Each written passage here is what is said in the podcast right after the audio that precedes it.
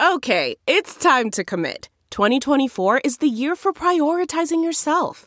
Begin your new smile journey with Byte, and you could start seeing results in just two to three weeks.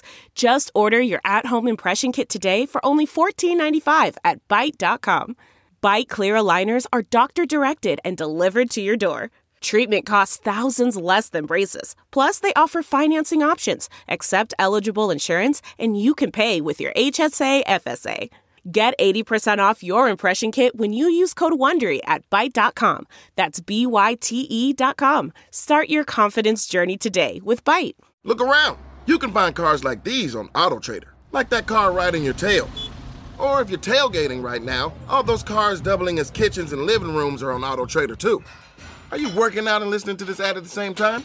Well, multitasking pro, cars like the ones in the gym parking lot are for sale on AutoTrader. New cars, used cars, electric cars, maybe even flying cars. Okay, no flying cars, but as soon as they get invented, they'll be on Auto Trader. Just you wait. Auto Trader. We got to vote for Eric, man for you and me. We all trust in Eric, future trustee. If you want to see the candy stripe back in the promised land, you best just vote for Eric, cause I know who won't. How's who's your man? Hello, Ward. Are you a trustee yet? No, no, no, no. It is just June 15th by the time this airs. We are officially halfway through. How we have feeling? reached the halfway point. How do I feel? You know, it's a bit like crawling in the dark. It's Mhm. just, you just have no idea. Like you put out all this stuff. I think we've got great videos and endorsements, or I should put it in air quotes endorsements from people. Kinda And- endorsements. Yeah, kind of endorsements. And you feel good about it, and they seem to get good reaction. I think people are liking them, but you just have no idea if anybody's voting for you. I mean, some Right. people on Twitter and Peegs have been great saying that they voted and they got their families to vote. A lot of people have said that they're voting for the first time in like 30, 40 years as an IU alum. So that makes me uh, happy and humbled and flattered. But I don't know. I mean, the, every day that goes by, I want it more. well, you've got you've got more skin in the game, more hours in the game, more heart in the game. And to your point, I've had a bunch of people tell me that they voted, but if you take all the people who told you that, all the people who told me that, it's uh, a hundred, maybe two hundred. God, I don't know. That seems like high. Yeah, I mean, it it does. So you hope that's indicative of a, a wider trend, but to your point, you just don't know. So make sure that you go to epfortrustee.com forward slash vote if you have not voted yet. Voting goes on for the next 15 days till the end of the month, but we need every single vote we can get. Please tell your friends, your family, even enemies, frenemies, enemies, I don't care, that went to Indiana that have a degree to vote epfortrustee.com forward slash vote. Please. I, I'm not above begging. I'm not. And look, if they say no, they don't want to do it. Just ask them for the last four of their social, and That's and it. what year they graduated, and do do it for them. Yeah, it, it'll be it's it's one small offense to one person and one giant benefit to Hoosier kind. Actually, I mean, I realize I just on air like totally en- encourage cheating. so let's just Yeah. say, to be clear, we were just joking about that part. Use a different pronoun. I was just joking about that part. I'm winking, by the way. We're in mid June and it's time to roll with basketball recruiting. Right now, Mm, as we record this, mm. And as we uh, air this, Kyle Filipowski, my brother from another mother because of the last name, Sure. and Jimmy Chitwood, Justin Taylor are on campus on official visits. I mean, this is it. are you are you when you say this is it i know your mind goes to if we don't get these two guys coach woodson's not going to work out Right. Yeah. I mean, any piece of bad news means the end is is nigh. I mean, Sure. that's that's how it works in my head. But look, this is real recruiting. Look, the Tamar Bates thing, Scoop, who we of course are in love with, Miller Kopp, who we of course are in love with, Michael Durr, who we just don't know that well yet. I would love to get him on the show. But those were so unique. It was the transfer portal for Durr and Miller. It was this weird three week recruitment for Scoop, where you know Shaka went up to Marquette, and there just weren't that many schools that had spots, and there weren't that many schools that he was really considering. You know, so it was just weird. But this is real big boy recruiting. Kyle Filipowski and and Justin Taylor are being recruited by Duke and North Carolina and Syracuse and Iowa. I mean, come on, who are they kidding? Yeah, why, And- why, why bring them up? I know Ohio State. Like this is the real deal. And if he can land one, I, I mean, I will just lose my mind. If he can land both, honestly, Ward, I don't know. My head will just pop off my shoulders. we we need to be recording when the news breaks. Well, Ra- Rabbi's gonna have to give us a five minutes heads up so we can hit the record button. I know. Like I, I just don't know. I don't know if I have the governor on my emotions to handle if both those guys have ended up committing to Indiana. I can certainly imagine the tweet where you're in your backyard or neighborhood and uh, there's lots of screaming and yelling and and Dancing. camera work. Yeah, dancing. Um, I think it's it's so intriguing with a changing of the guard at Duke and at North Carolina and at Indiana. You know, and I know Duke's not for another year, but you could even look like how much longer is Boeheim going to hold on? You know, and and look, Woody's older, so we all know he's not our guy for the next 20 or 30 years, but these these recruits don't care. They care about the next 2 or 3 years Right. you know and so it's going to be really interesting to see how even with these other programs with much greater more recent success uh hey that's a that's a hey that's a 30 year old kid taking over that program. Hey that's a guy who's never been a head coach anywhere certainly not in the nba you know i feel like we can start being a very serious contender where we would always oh you know i think if if it was still roy and it was still coach k saying i'm going to be your coach. I'll be your guy here where this is the most uh, exciting opportunity both from them being uncertain and us having a stud like coach woody on this end who can who because of who he is makes up for what our program has been lately Yeah. I mean, look, when Archie Miller was recruiting guys against Duke and North Carolina, what was his argument? yeah they have uh, Uh. way more talent than we do You ever been to Little Side Rooms? I mean, like it, it's just it's just not even a fair fight. And now, look, man, Hubert Davis replacing a legend doesn't really work. ask matt John Doherty. Shire, huh? ask matt doherty Yes, John Shire replacing a legend has not worked. You know how we know? Because we tried it yeah and it didn't work. a It just- plague on both your houses The only one that I think you could point to as really working, and it was a very different situation and a different time, was Izzo from Judd Heathcote. totally And I mean, I know Judd won a national championship with with uh, Magic Johnson. I get it, but Michigan State was not some like legendary program. You know, they weren't. They had won a national championship with Magic, but it wasn't like Krzyzewski, Roy Williams, Bob Knight. Like it was nothing like that. John Thompson, even at Georgetown. It just doesn't work. It is, it's very difficult. Not that it can't work, but it's difficult. And if I'm a kid who wants the promise of Duke, and I'm like, well, how do I know this is going to work out?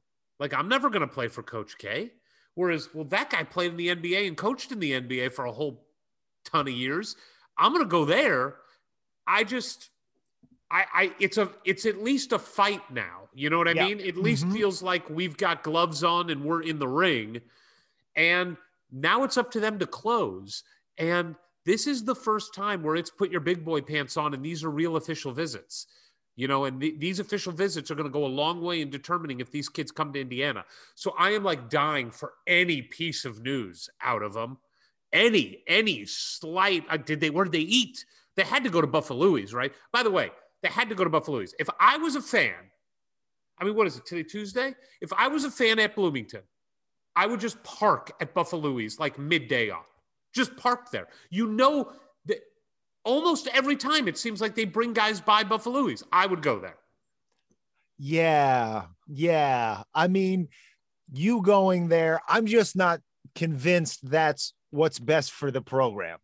You're talking about me personally. Yes, yes. Yes, I agree with you. But I'm saying if I was one of those people that are more sane and just not as off-putting in person, I would go there. If you if you were a student in Indiana right now and you found out Justin Taylor and Kyle Filipowski are in town and you could make them feel like superstars, well, wouldn't you just want to go find them? Yeah, just like if you're a, a very attractive co-ed, just walk by and be like, "We hope you come here," and then just keep walking. Like, great, just do everybody do mm-hmm. their part. Maybe. I mean, I I think if you're even a non-attractive person, you go into Buffalo's and you start a Kyle Filipowski chant. Filipowski, Sure. Justin Taylor. I mean, you just you just roll it. Like that's Yeah. what you got to do. That's Again, what do. somebody with good hygiene does that. I think it's a big, it's a, a big lift. Plus, by the way, what's the worst that could happen? You spent a couple hours at Buffalo's and you had amazing wings and fries. Yeah, no, it, it, that can just be your excuse to go pig out at Ed's place. It is um potentially, you know, a month uh these visits this month that eh, not potentially, certainly will have reverberations for the next several seasons. You know, whether those guys come or not, we'll always be like, yeah, thank God we got those guys, or oh boy, we're really missing those guys. I'm going to say this, and I, I do mean it. You and I talked over a year ago, maybe two years ago, and we did Reasonable Rabbi episodes on it, and you and I talked about it. And we said the 2021 recruiting class is it for Archie. Mm-hmm. That is it. And it was. If if he nails it, he's got a chance. Right? Getting them doesn't guarantee winning. Okay, because then you got to develop them and fit the pieces together and coach them. But not getting talent, it's over. It's we've done this before about the screenplay. You can make a really great movie out of a great screenplay. You cannot make a real, and you can make a really bad movie out of a great screenplay. You cannot make a really good movie out of a shitty screenplay. No. You cannot make a really good basketball team out of shitty players. You can't. Can't be done. You need good talent.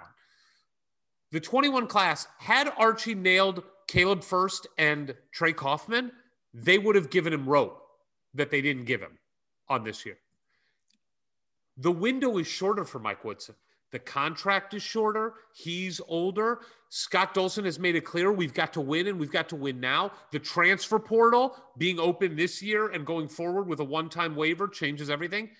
This 2022 class is it. Like he cannot, he cannot fail. I, I'm I not saying he has to be number one in the country. right. I'm just saying it's got to be a really good class. I'll agree with that. I think the only caveat I'd put in there is, well, uh, what if he gets the team out onto the court this fall that he has, and they're amazing? And maybe he missed on a couple of these guys this summer. We really had our heart set on, but then when all the 23s see what he's doing with his team right now, it it like it could elevate the profile even further, a little proof in the pudding. Maybe. So then the 23s could come in and you know, uh, uh, still in the heart of his tenure, make a real impact. So Maybe, but he's got to get some guys this year. Like it, it's not going to be a good look if we miss out on Taylor and Filipowski and Jalen Washington and like there's like four or five guys that are big time guys. And look, I'm not denigrating CJ Gunn and Caleb Banks, but those guys like we've gotten those guys before. Okay, we that's what Archie was getting to.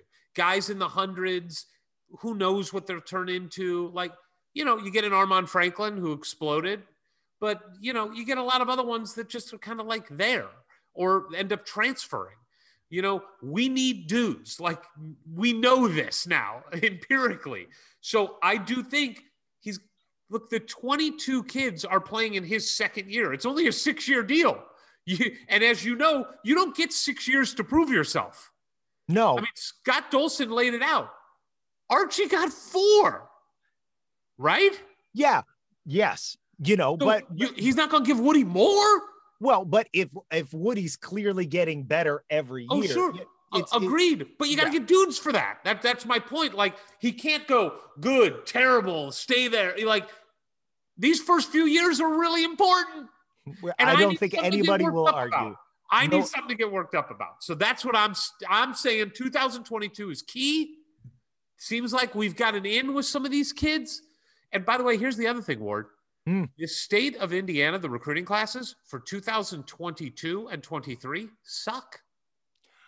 I mean, Suck. it seems a little bit early to pull the plug on 23.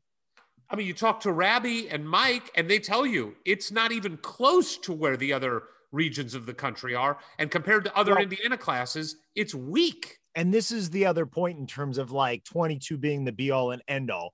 There is just a shit ton. There's like a hundred top 100 guys in the class of 23. Rough. You know what I mean? There's, There's like 80 100. top 80 Wait, across. Well, Wait, maybe No. Yep. Yep. 80. if 80 my math is correct. Yes. it is so it's it's a lot a lot less desperate feeling for me in terms of like well there's only three good guys in state and if we don't get two of them we're screwed it's like there is a much wider net now because of both coach woodson's profile and where each of the assistants hail from and the connections they have. So i do feel like eh, there there is going to be uh, more possibilities to pull in nationally ranked top 10 top 20 recruiting classes. Because i do feel if you're not getting top 10 top 20 recruiting classes then you need to be an absolute genius of a ball coach to have a top 10 or top 20 basketball program Yeah, I'm with you. Don't wait till 2023 to get them. Let's get a couple of them this year. Like, and by I- the way, Yeah. Jalen Washington, Kyle Filipowski, Justin Taylor. I think those are like the big three. Then there's that Trimble kid, but that doesn't seem real at all. that seems to be fading I agree. And then there's like Caleb Banks, who seems like we could get him if we really wanted him. I mean, we're his best offer. But those three, it does seem like, I mean, it does seem like you got to get one. It feels like the 21 recruiting class with Furst and Kaufman and Wesley. It was like, you got to get one at least. Two. well originally originally lander was in that class I know, but we're over that. The 21 class had those three guys, and then there was Brooks Barnhizer, and you got to get one. Mhm. Well, we didn't get one. That was a problem. And then these, the big three, it feels like we got to get one. And if you get two, well, then just start, you know, melting the bronze to build the statue. well i feel like? Is that What's melt that? that what they do? They melt the bronze? um i don't know how else you would shape gotta- it right? It's not it's not clay. It doesn't start soft and then it hardens. You don't like get a giant thing of bronze and chip away at it and then sand it? I, I haven't done that much bronze sculpturing But what Sculpt- you have done, your experience is you melt it and pour Correct. it into a mold of some sort. that's right that's right. You just kind of have a huge um what would you call one of those things? Witches put their brews into it? A cauldron a big cauldron, Do you think they call it a cauldron? i bet they do doesn't that Not seem a like- not a vat? Uh, that sounds more like something for beer. I feel like a cauldron has more of like a metallurgy All right. sort of s- sound to it. What do you think you and I would have to do to get a bronze statue of us put up at Indiana University? Is there anything within our power that we could do to get a bronze statue of either one of us at Indiana? Uh, I don't think either of us have enough money to donate because that's that's the uh, we we would literally have to buy them. it would be a good prank if you could do like a good fake bronze and put it right next to Herman B. Wells. Sitting on the bench. yes. That would be a really good prank. You just where we we should just do the whole street performer thing where we paint each other bronze and then we just sit there next to them. And when students come to take pictures, we move and frighten them. I like the ones that put that thing in their mouth that make the noise that makes them sound like a robot when they move. So it goes like. I like that. That's a good bit. Uh, I see uh, future Twitter videos on our next trip to Bloomington.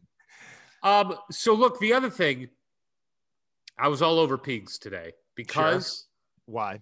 first the announcement of you know the, I think the announcement of Filipowski and, and Justin Taylor was all over Peegs Mm-hmm. that they were there, but the other thing was Rabbi got an exclusive interview with Jeremy Fears on video talking about his visit to Indiana, and Rabbi went to Joliet, Illinois. Now. I do always get a little worried when Rabbi does these visits because it just makes me think of Darius Garland.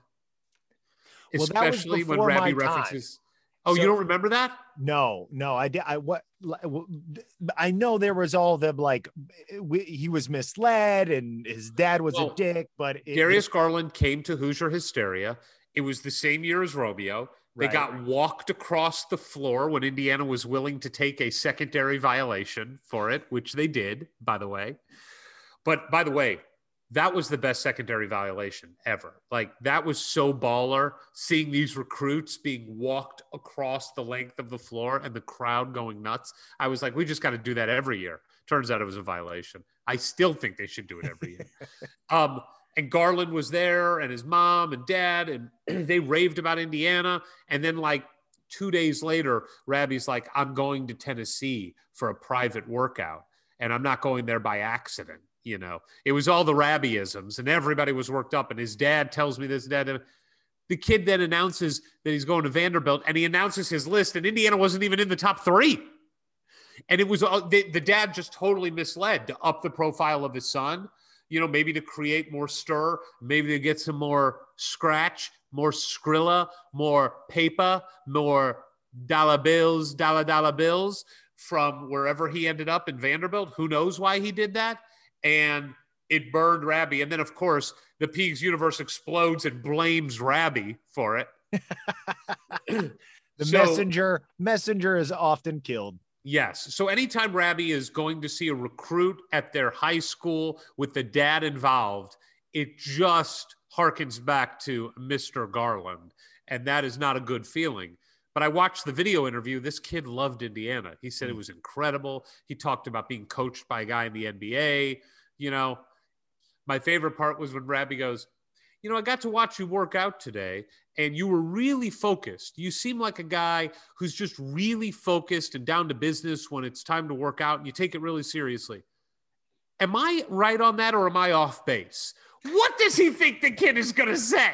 Oh, no, no, no, dude, you're totally off base. I don't give a shit about any of this stuff. Focused? Hell no. I don't care one iota. It was such a funny, like, am I on base? It was just searching for somebody to go, oh, no, you're right. Yeah, yeah, yeah. I'm focused. Good, good instinct on your part.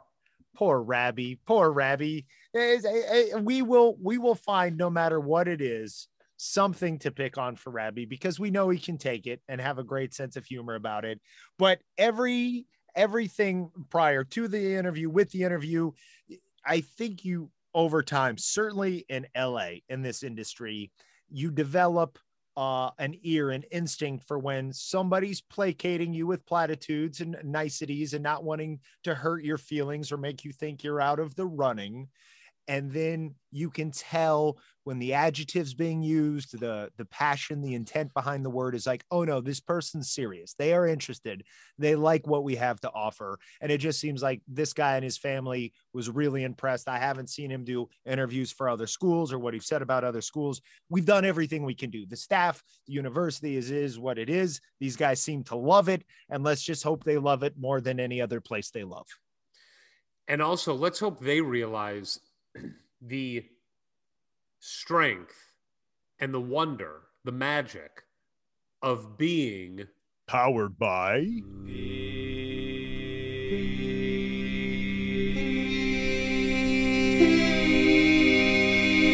Peegs, peaks, peaks, peaks, peaks, peaks, peaks, peaks.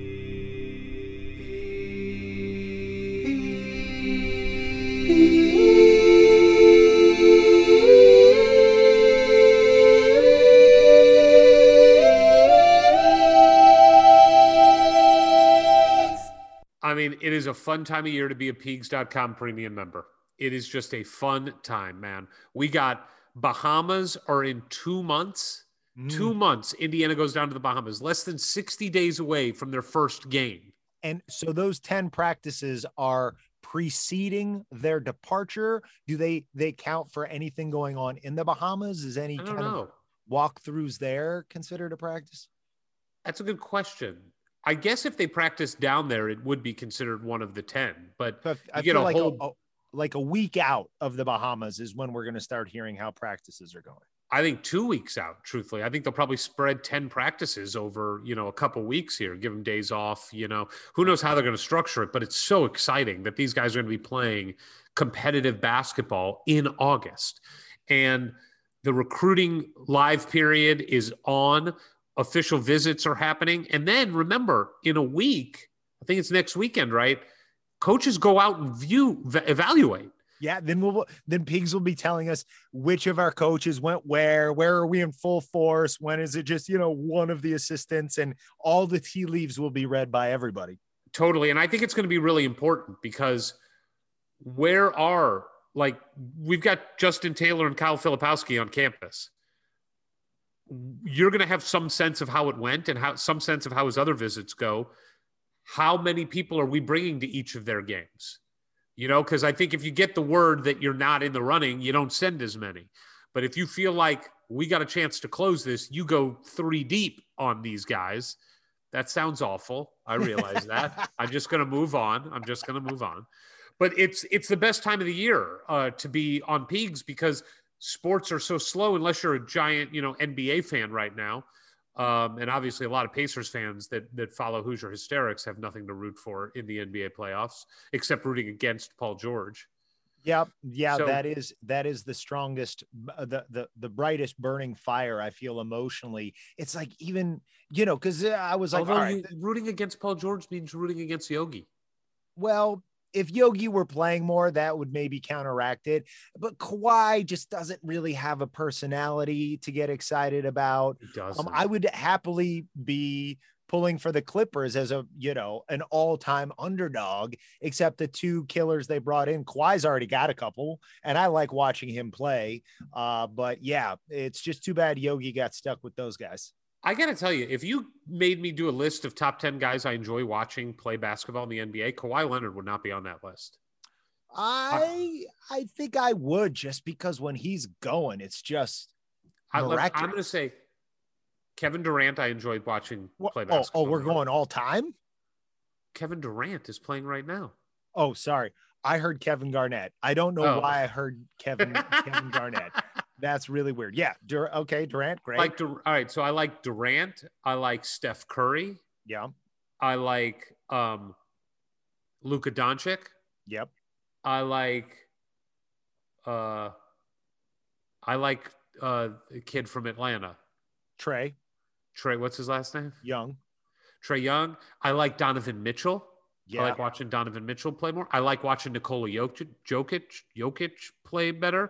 I like Joker. watching. I like watching Damian Lillard better. Yep. Damian Lillard is so much fun to watch. Yep. I I don't like him, but Kyrie Irving's game is really fun to watch. when you said Durant, I'm like, yeah, Irving, you know, he kind of drives me crazy uh, with his antics, but man, he finishes. Man, his handle's so good. I do like watching him play. I love watching him. I like watching Joel Embiid play when he's healthy and playing. I like his game. He can do everything. I mean, we got to be close to ten right now. yeah, I wouldn't put Embiid in front of Kawhi, but you're you're you're you know your close. point is made. Your I'm getting close. I just because of his personality, he's such a dolt. Yeah, no, it's I mean, they literally had a shot of him the other night, and he was like, yeah, yeah. No, it's it's uh, he doesn't give good camera, but just the way when he he is on, and he often is when it counts the most, which is part of it too. And just the way that shot, it's so freaking flat, but you just know it's going in. And and the same way some of these other great players that have some size, like Luka, uh, can just play at their own speed. And and it seems slowed down, but the fact is they're so strong and so in control. "Yeah." Nobody can do anything to stop it. But anyway, a lot of Anyway, but listeners look, got- already. Juwan Morgan is still playing for the Utah Jazz, so I am rooting hard for Utah to win the championship because if if Juwan Morgan gets an NBA ring, that is awesome. I mean, that is just so awesome. Yeah, and I, you know, and look, we understand why Mike Conley didn't uh, didn't come to IU. I'm still a, a little bitter about it. I'll just yeah. always be a little bit bitter sure. when an Indiana kid doesn't go there. But anyway, if they can get him healthy, because I do think you know he's kind of the missing sort of a, a missing ingredient there. I don't know. Phoenix looks so good though. I mean, I like watching Booker play. I like watching Devin Booker play much better Chris, than I watch and Chris Kawhi Paul Leonard. for that matter. Both of them I like watching better than than and, Kawhi. And Ayton has just been pretty amazing against Joker. Anyway, yeah. look, the listeners are already going to get mad. We spent this much too much NBA about the NBA. Just it's much better to be on Peegs and just reading everything on Peegs than any of that. I totally agree. Uh, and now we got a really interesting interview today. You know, we I think in the history of our show, I can think of one non Hoosier we've brought on the show. Van Gundy? Yes. Oh, Bilas.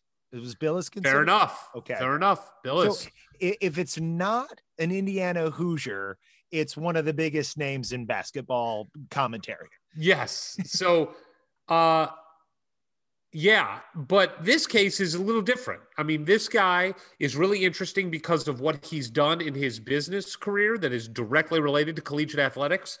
And I feel like it's a topic that everyone is talking about.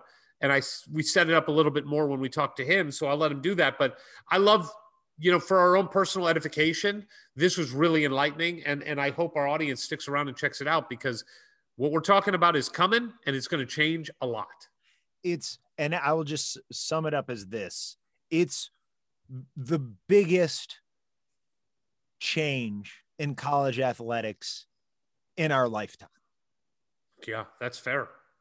And, and, probably nothing's even close. No. And I don't know when like cost of attendance came into effect, how long ago that was, but I just learning about that was a whole thing um, that was going to change it forever in amateurism. Well, this is the only thing uh, in the history of the NCAA that's come close. So, in like a century of college sports, this is the second, or maybe ends up being the most ground moving, shaking change in the whole landscape of of of the sport. So I think it's really important we all know what's about to happen to our beloved college basketball and specifically how it impacts Indiana. And I think the listeners will like to hear how this could positively impact Indiana because we're in a unique place to take advantage of this.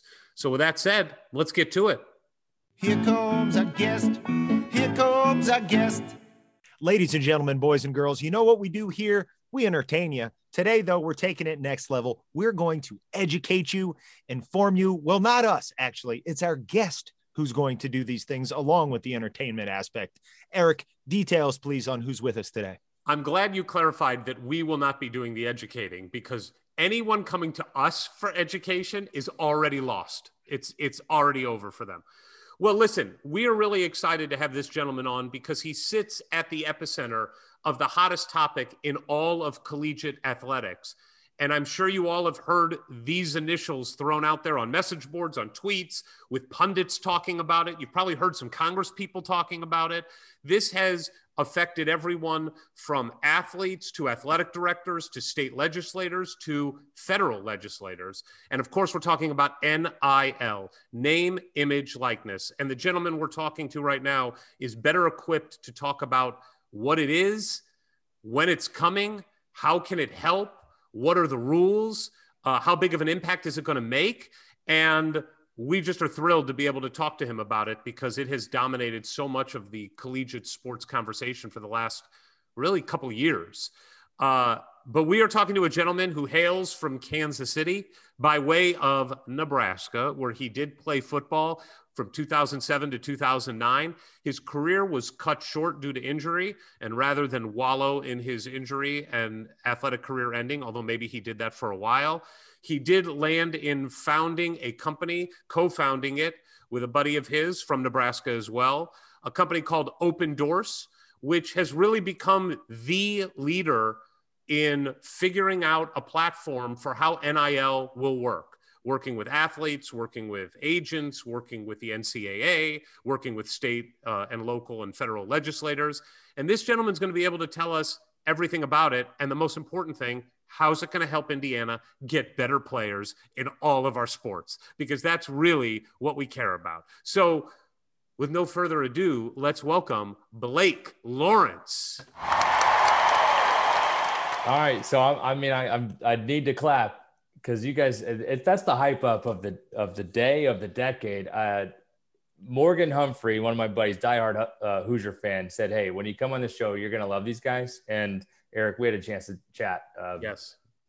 Last week, and and uh, and I ruined all that. It I, was I yeah, just... you really let me down, and uh, so this is where I bow out and step off the show. But no, I appreciate you guys having me on. Excited to dive in. I mean, NIL is everywhere right now. We are weeks away from it becoming a reality in college sports. So every listener in this market needs to understand how it's going to impact the Hoosiers. So ready to dive in. Well, well let's start with your origin story. Uh, we would love to know how you go from growing up in Kansas City, becoming a football player for one of the most storied football programs in the country, and then found a company that is simply the leader in this space. So give us your story. Well, you know, you mentioned that those Kansas City roots, and I, know that the theme of the show, you guys get to dive deep into the, the background of some of these these Hoosiers, and I'm going to give you some background on a Husker. And I know that this is the first of many Huskers you guys plan on having. No, on. no, no, no. First is correct. First of many is where you went wrong. Oh, First boy. and last. That's Uh-huh. what you got. Well, at least I earned I earned the opportunity. You know, Nebraska hasn't earned much opportunity in the Big Ten lately. Um, we've been in this this conference for a decade and can't find our way to a, a winning season. So uh, I apologize for Nebraska's poor performance on the field. But let me tell you, let me talk you all the way back. Like growing up in Kansas City, uh, my older brother played uh, quarterback. You know, and just a year older than me, he ended up going to Kansas on a full ride scholarship to play football at Kansas. And growing up in his shadow, uh, had always dreamed of getting out and and being my own guy, and uh, was fortunate to get recruited across the country to play linebacker, um, and ended up at Nebraska on a you know a, official visit. And I kind of figured out why all those Kansas and Kansas State fans never quite liked Nebraska football because they had it all, man. Uh, 90,000 fans in the stands every day since 1962 and all the facilities and love that you could ever imagine in a football program. So I committed to Nebraska and six months later, uh, we're back home for Christmas. And my brother is getting prepared to go to the Orange Bowl. Kansas went 12 and 1, won the Orange Bowl in 2007. And I was prepared to sit on the couch and do nothing. Uh, our head coach had just gotten fired, Bill Callahan. And I'm wondering what twilight zone am I in? you guys know Kansas football is not supposed to be good. Nebraska football is not supposed to be bad. So where are we at? Um, my career at Nebraska was fantastic. Like I, Bo Pelini came in, played. Uh, I ended up starting at linebacker as a sophomore. I played as a true freshman for Bill Callahan. Started at linebacker as a sophomore. Uh, midway through sophomore year, uh, you know, woke up the starting linebacker and, and went to bed knowing I could never play football again. Whoa. I yeah, and uh, I, I suffered four concussions in a little over a year, and yeah, I know that you concussions are kind of more well known today. A decade ago, it was, it was kind of like this new thing, and uh, not a new thing, but basically like, hey, we should probably start taking a look at this. And I was forgetting my my name and people's uh, names. I definitely forgot the plays, so uh, decided to step away from the game. And from that point forward, from really that moment where I stopped playing football in Nebraska to this podcast recording right now, my whole professional career has been dedicated to helping athletes realize this doesn't last forever Hmm. right? Uh, and and using technology to help as many athletes as possible take advantage of whatever window of opportunity they have, whether they spend a day in the league or a decade in the league, or they're on campus for a semester, um, or all the way through their senior year. Like it, it's uh, important that student athletes and, and professional athletes have help uh, maximizing opportunities. And uh, within a year of being done at, at, Nebraska, I started my first company, which is a marketing agency that we helped uh, businesses, brands, and athletes. Um, and then in 2012, started Opendorse, which is now uh, really built this thing to help one athlete back in 2012. And now 40,000 athletes around the world use Opendorse products every day. So, Uh, Blake, can you talk about that though for a second? Yeah. Because you say it started with one athlete. I think it's interesting to know it started with a professional athlete, correct? yeah. Oh yeah. Yep. So, So- walk us through what what that professional athlete wanted and what you were able to provide for him. Yeah, absolutely. So, I, uh, one of my best friends at Nebraska is a gentleman, uh, Prince Amukamara. If you know the name, he came out in 2011 NFL draft, got drafted first round to the New York Giants, and you know he gave me a call a couple couple weeks after the draft, and I had this marketing agency going, and Audie Kanalik is my business partner who played football at Nebraska and also went on to play in the NFL.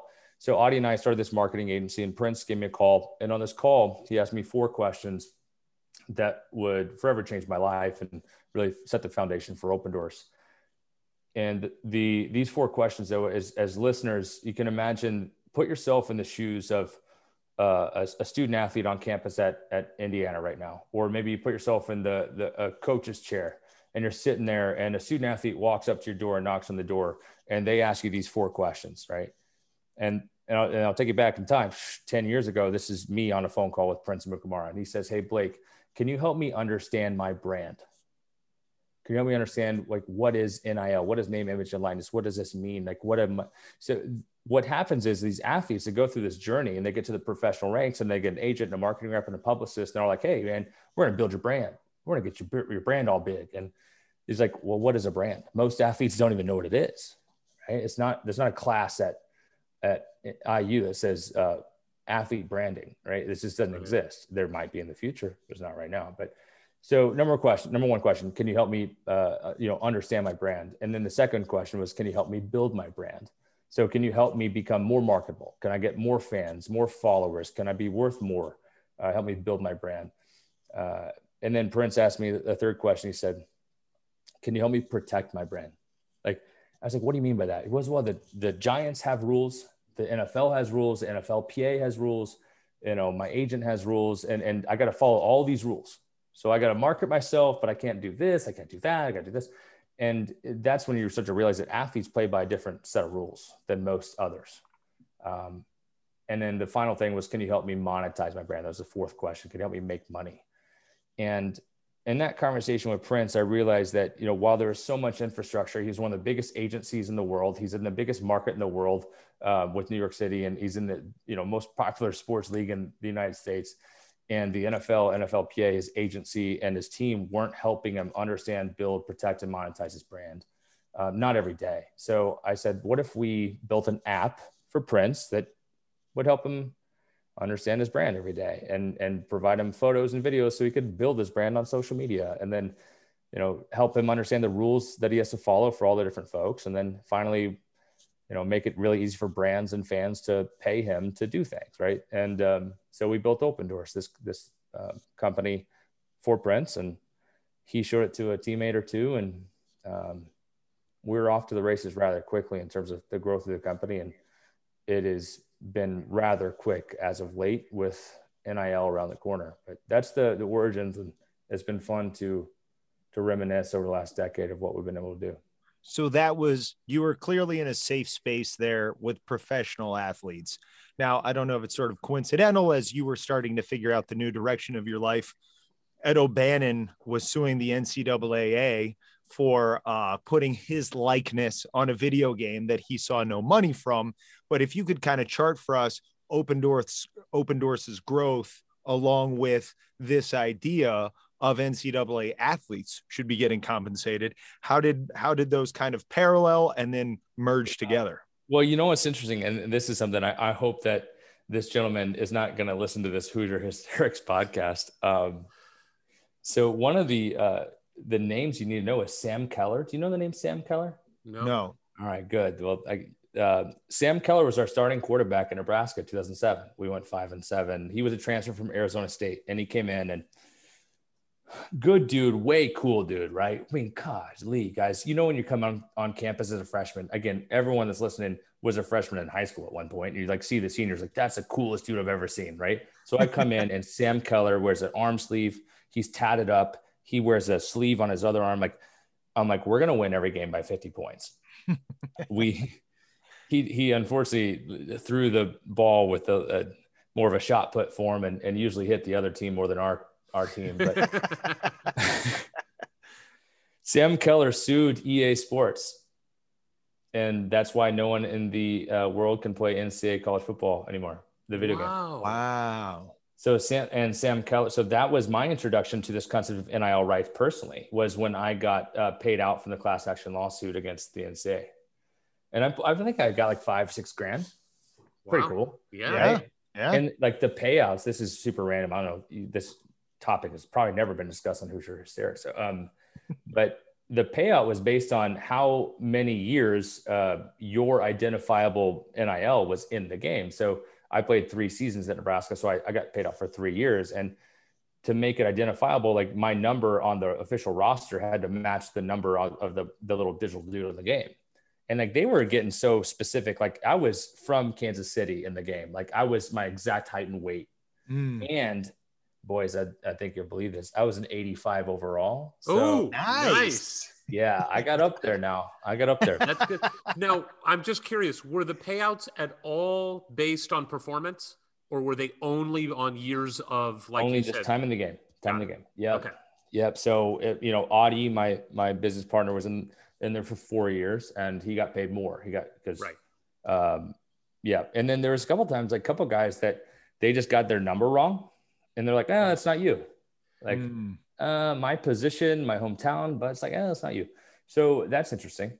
Yeah. But um, so that was my introduction to NIL rights was this concept of like, oh wait, yeah, I guess we were in the game, and and I guess this concept of, oh, you got to pay people to use their right, you know, their rights of publicity and media, and that didn't dovetail into like why we started Opendorse or anything like that, but um, so we started this company to help professional athletes understand, build, protect, and monetize their brand.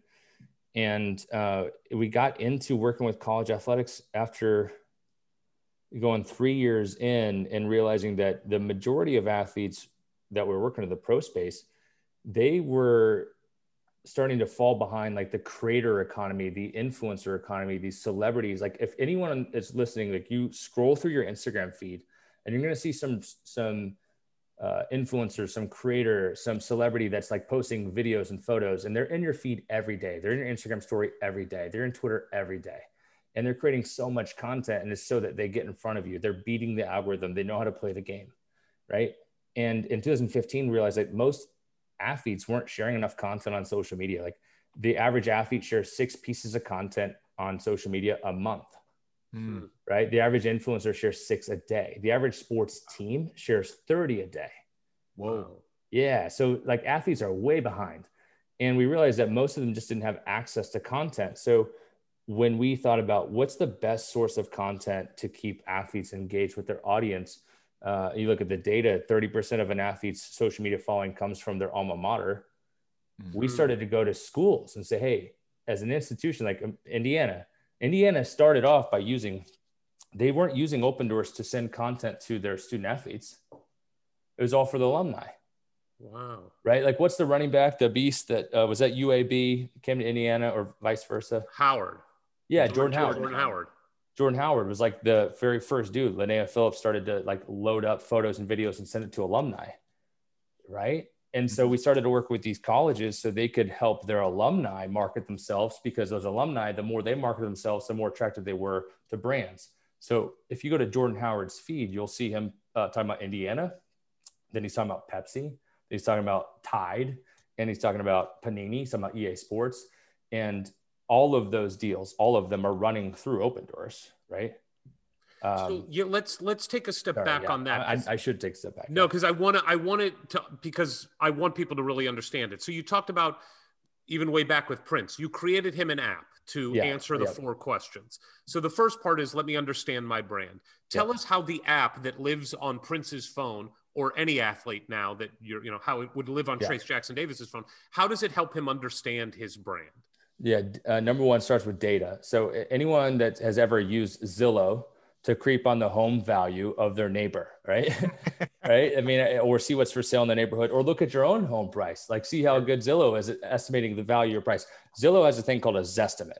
Okay. Yeah. So that Zestimate takes the data of every home sold in your neighborhood, uh, in your in your zip code over the last, and look at your house and says, okay, based on all these things, like here's what your house is worth. Uh, Doors does that same thing. We have a product called Opendorse Ready, which is like a Zillow's estimate for an athlete's brand value. So what we do is we take somebody like a, uh, a Mike Penix Jr. or Trayce Jackson, like these, these guys, and uh, we'll take their current social media following and overlay it with the last decade of transaction data of like the this product Opendorse deals, which is where athletes, pro athletes get paid, and say based on everything we know about a, a quarterback in, in the NFL and how much they get paid based on their social media following, and you overlay that with Mike Penix's social following and say, hey, here's how much this guy should earn. Okay. So we're able to use live marketplace transaction data to put an actual value on what is, uh, uh, any athlete in the world should be able to make from their NIL. All right. So let me stop you there to ask. Yeah. You're using your own proprietary data yeah. to come up with your open door estimate. Let's call it your open oh, open door open door. Yeah, I mean, yeah. look, that's, that's why you come on the hysterics. You, you can use that, that now. yeah, no, you got to pay me for it. Door um, yeah, write it down. I don't know how to spell it. Um, so obviously, you're using your own proprietary information and data that you have from a decade's worth, decade plus of professional athlete value, right? Yep. How do you convert? that to a college athlete's value? Is it a I mean, is it really a one to one? Like it's not one to one. No, okay. I mean it, it is it is speculative um, in terms of this. I think there's a discount here.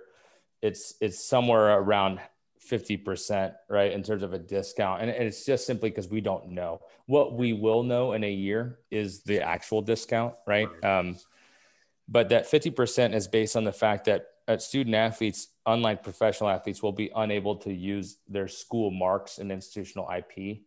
And so we know that when an athlete is able to align with a, an official sponsor, like in the NFL, they can use both Jordan Howard in his name, image, and likeness, and you know his NFL team likeness uh, IP, which then makes it more valuable. So if you strip away the team IP, right, then how valuable is the athlete? Like right now, our estimate is at 50%. So that's kind of where we start with. And obviously, that changes based on the athlete, right? Because mm-hmm. I would and imagine school. yeah, athlete and school, for, totally. But like, right. let's just take um, a Trayce, you yep. know, and I know we're going to use him a lot because he is the biggest star that we have right now. Right. But Trayce is a star in his own right. Now, part of why he's a star is because he chose to come to Indiana. Mm-hmm. But compare Trayce to somebody like Trey Galloway, who's on the team, who's a fine player, but not a star. Right. Most of Trey Galloway's value is in that he is an Indiana Hoosier, whereas yeah. Trayce Jackson Davis is because he's the best player. He's the All American. He's going to go to the NBA, you know, ostensibly. Right. So I assume that 50% is your average, but it varies player to player. Yeah, that's that's certainly right. And I, I mean, in terms of the algorithm, the school uh, impacts the quantity of opportunities that we expect school and sport impacts the quantity of annual opportunities that you're expected to get. So um, I, I, would say that I'm going to go back to the Zillow's estimate just so you guys understand this is like you could have the most uh, baller house in the worst neighborhood. Okay. Mm-hmm. And you're not going to get as many offers in that house as you would if you had a baller house in a big neighborhood. So that's like being the quarterback at Texas is good. Um, and if you are very good at marketing yourself and you're the quarterback at Texas, that's great, right? Mm-hmm. Like that's like having the biggest house in the biggest neighborhood, and you're just gonna get the offers, right? So that's kind of how this algorithm works in terms of estimating an athlete's value. So that, that's that's the step. Like part one is these guys got to at least know something. They got to know what they're worth, um, and then in addition to the value, we provide them tools and tips and tricks. Like this is something that Indiana was doing before anybody, right? Indiana was the first school in the country to in, invest in Opendorse Ready, so every athlete could understand their value, but then get the education that comes with it. So uh, here's where you're at, and then here are the specific things that you can do to improve your value. And uh, that that's what is actually really cool about the student athlete component to this. It's different than the pros. Like student athletes are uh, enrolled at institutions of higher education which means that they don't just provide them data, they provide them education. That's pretty exciting. That's cool. I, I was thinking this would come later, but I have to ask now how well is IU positioned? And I'm sure we'll get into how close we're getting to the NCAA needing to make a move or not before these state laws come in on July 1st. But with basketball, with football on the rise, with the alumni base, obviously they're they're in a small town, but how well positioned is IU to take advantage of this once it's game on? I, th- I think that IU is in a prominent position because of the the brand itself, right? So regardless of the individual athlete's IP, like being an Indiana Hoosier is going to put you in a unique spot with uh, a very a large fan base, right? There are a lot of people that are fans of Indiana uh, basketball, Indiana Hoosiers that never step foot in the state of Indiana. Like, so that's a really interesting thing about like how compelling that brand could be, and um, a lot of the consumers that know Indiana to be the leader in uh, in athletics are at that age where they have the buying power to support their favorite athletes to get their institution back to the next level. So I think Indiana is a really strong suit because like, that was the most diplomatic way ever of saying that was the most diplomatic ever yep, of yep. saying you've been crap for about 20 years and anybody of age has to be an old fart to know when Indiana was good. That was well done, but Trust you didn't me. slip it past us. Hey, you know what, guys? I, we we're not talking about this right now, but I could replace Indiana basketball with Nebraska football in any sentence I say today, and it's the same sentence, right? So, um, fair enough. Fair yeah, enough. we are all dying to get back to that point, but NIL can be a mechanism for these schools to get back because you know the one thing that that fans of Indiana haven't been able to do because I believe that you guys follow the rules. This this ain't the SEC, right? Is that right. the fans have not been able to directly support their favorite players ever, right? Like so, if you want to improve the experience for student athletes at Indiana, you got to call Scott Dolson, right, and say I would like to donate to the institution, and those dollars may go left or right or center of where you actually want them to end up. But you've never been able to call Trayce. You never been able to call Penix. You never been able to call the players that are actually making a difference in your excitement as a fan of Indiana. And that is what's about to change. So I think that most people are putting a lot of emphasis on these car dealerships and big brand endorsement deals, or even those local market endorsement deals. But I think there's less um, attention on the the most important factor here, which I think that fans are going to flood the NIL market with direct support of their favorite student athletes, so long as what they're doing is compliant. Right. Indiana so Hoosier fans can can pay athletes directly for autographs, for speaking engagements, for texting them, for jumping on a Zoom call, for doing a cameo type shout out, a video call, right? Like that part of it is underestimated. And I think fan bases like Indiana are going to separate themselves from, you know, maybe the big buzzy teams now without a, a history that Indiana has. All right, so let I think you answered the first two questions. We talked yep. about how you help them understand what their brand is. Your, mm-hmm. your Opendorse Ready does an estimate, shows mm-hmm. them. Then you provide tools for help them to build their brand better. How do you get mm-hmm. better at Instagram posts? How do you get better at tweeting? All right. that. Great. Third one is how do I protect it? But I want to put protect aside for a second because we just went to monetize. Right. So now obviously this is where the rubber meets the road and it's how do you monetize? And you just gave us some examples of that. And i think i think people understand that you know there are the local dealerships the local businesses that will want to trayce jackson davis to be their front man or to send out tweets for them or instagrams or do a video. You you did a good job explaining to us how fans could directly do it. How does Opendorse fit into that? Because what you just explained seems totally unwieldy yeah, for a student athlete. it. Yeah, just feels sure. like it would be coming at me from all sides. How the hell do I focus on what I'm actually there for, which is playing basketball, getting better at basketball, and being a student? So right. where does Opendorse fit there? Right. Um, if you're listening, I'll give you two analogies. Okay. So Opendorse Deals is our marketplace product. We created it 10 years ago. That's where we started. Okay. And we thought to ourselves, how can we make it as easy as humanly possible for athletes to monetize their brand? Okay. And we are we call this this is called prince proof okay? It's called prince proof. And guys imagine that the very first version of our app had five buttons on it. And we put it in front of prince and he goes ah which button do i click to get paid? I'm like okay let's remove a button. And then which one do i click now? Um, we got down to two buttons okay? One was green the other one was gray like almost like you couldn't even click it and it's like which he's like oh okay i got it right so like it's Opendorse deals is allows an athlete, their phone buzzes and it says, uh, Pepsi would like to pay you a $1,000 to send this tweet green button, gray button. You hit the green button, the tweet goes out automatically. Right? The, our technology publishes it. Pepsi compensates the athlete through our technology directly, right? And we make sure everybody that know, needs to know about it sees it. Okay. So that's how easy it is for an athlete. But I'll, I'll compare it like, like how is this unwieldy? If anyone here has ever bought a product on Amazon, Yeah. boy, I boy, I hope listeners, I don't know, they're Hoosiers. Oh, Uh, wow. They might go to jet.com or something, but I'm saying shout out to our sponsors, the uh, uh peegs.com. The, Yeah. the anyways, so Amazon, it, that's the experience for the buyer, right? So you go on there, you find what you're looking for, and you purchase it, and you put your phone back in your pocket, like you don't even think about it. It shows up. Like that's how Opendorse Deals work for the buyer. You go in there, you find the athlete you want, you select like you want this athlete to do an appearance. You go in and, and hit a button. He gets an alert to his phone. Like you go back to your night, then you come back and says, "Oh, he'll, he said yes." Right, and it's a very simple experience for the buyer. Athlete still gray button, uh, green button, and it's super simple. And then again, the other, actually, those are the, those are my that's my that's the story. That's right? pretty it good. right? Yeah. That's pretty good. So, um, let's talk about the brands that are doing this because I, I I can understand it from Pepsi or um, a car dealership. They go on. Can they do?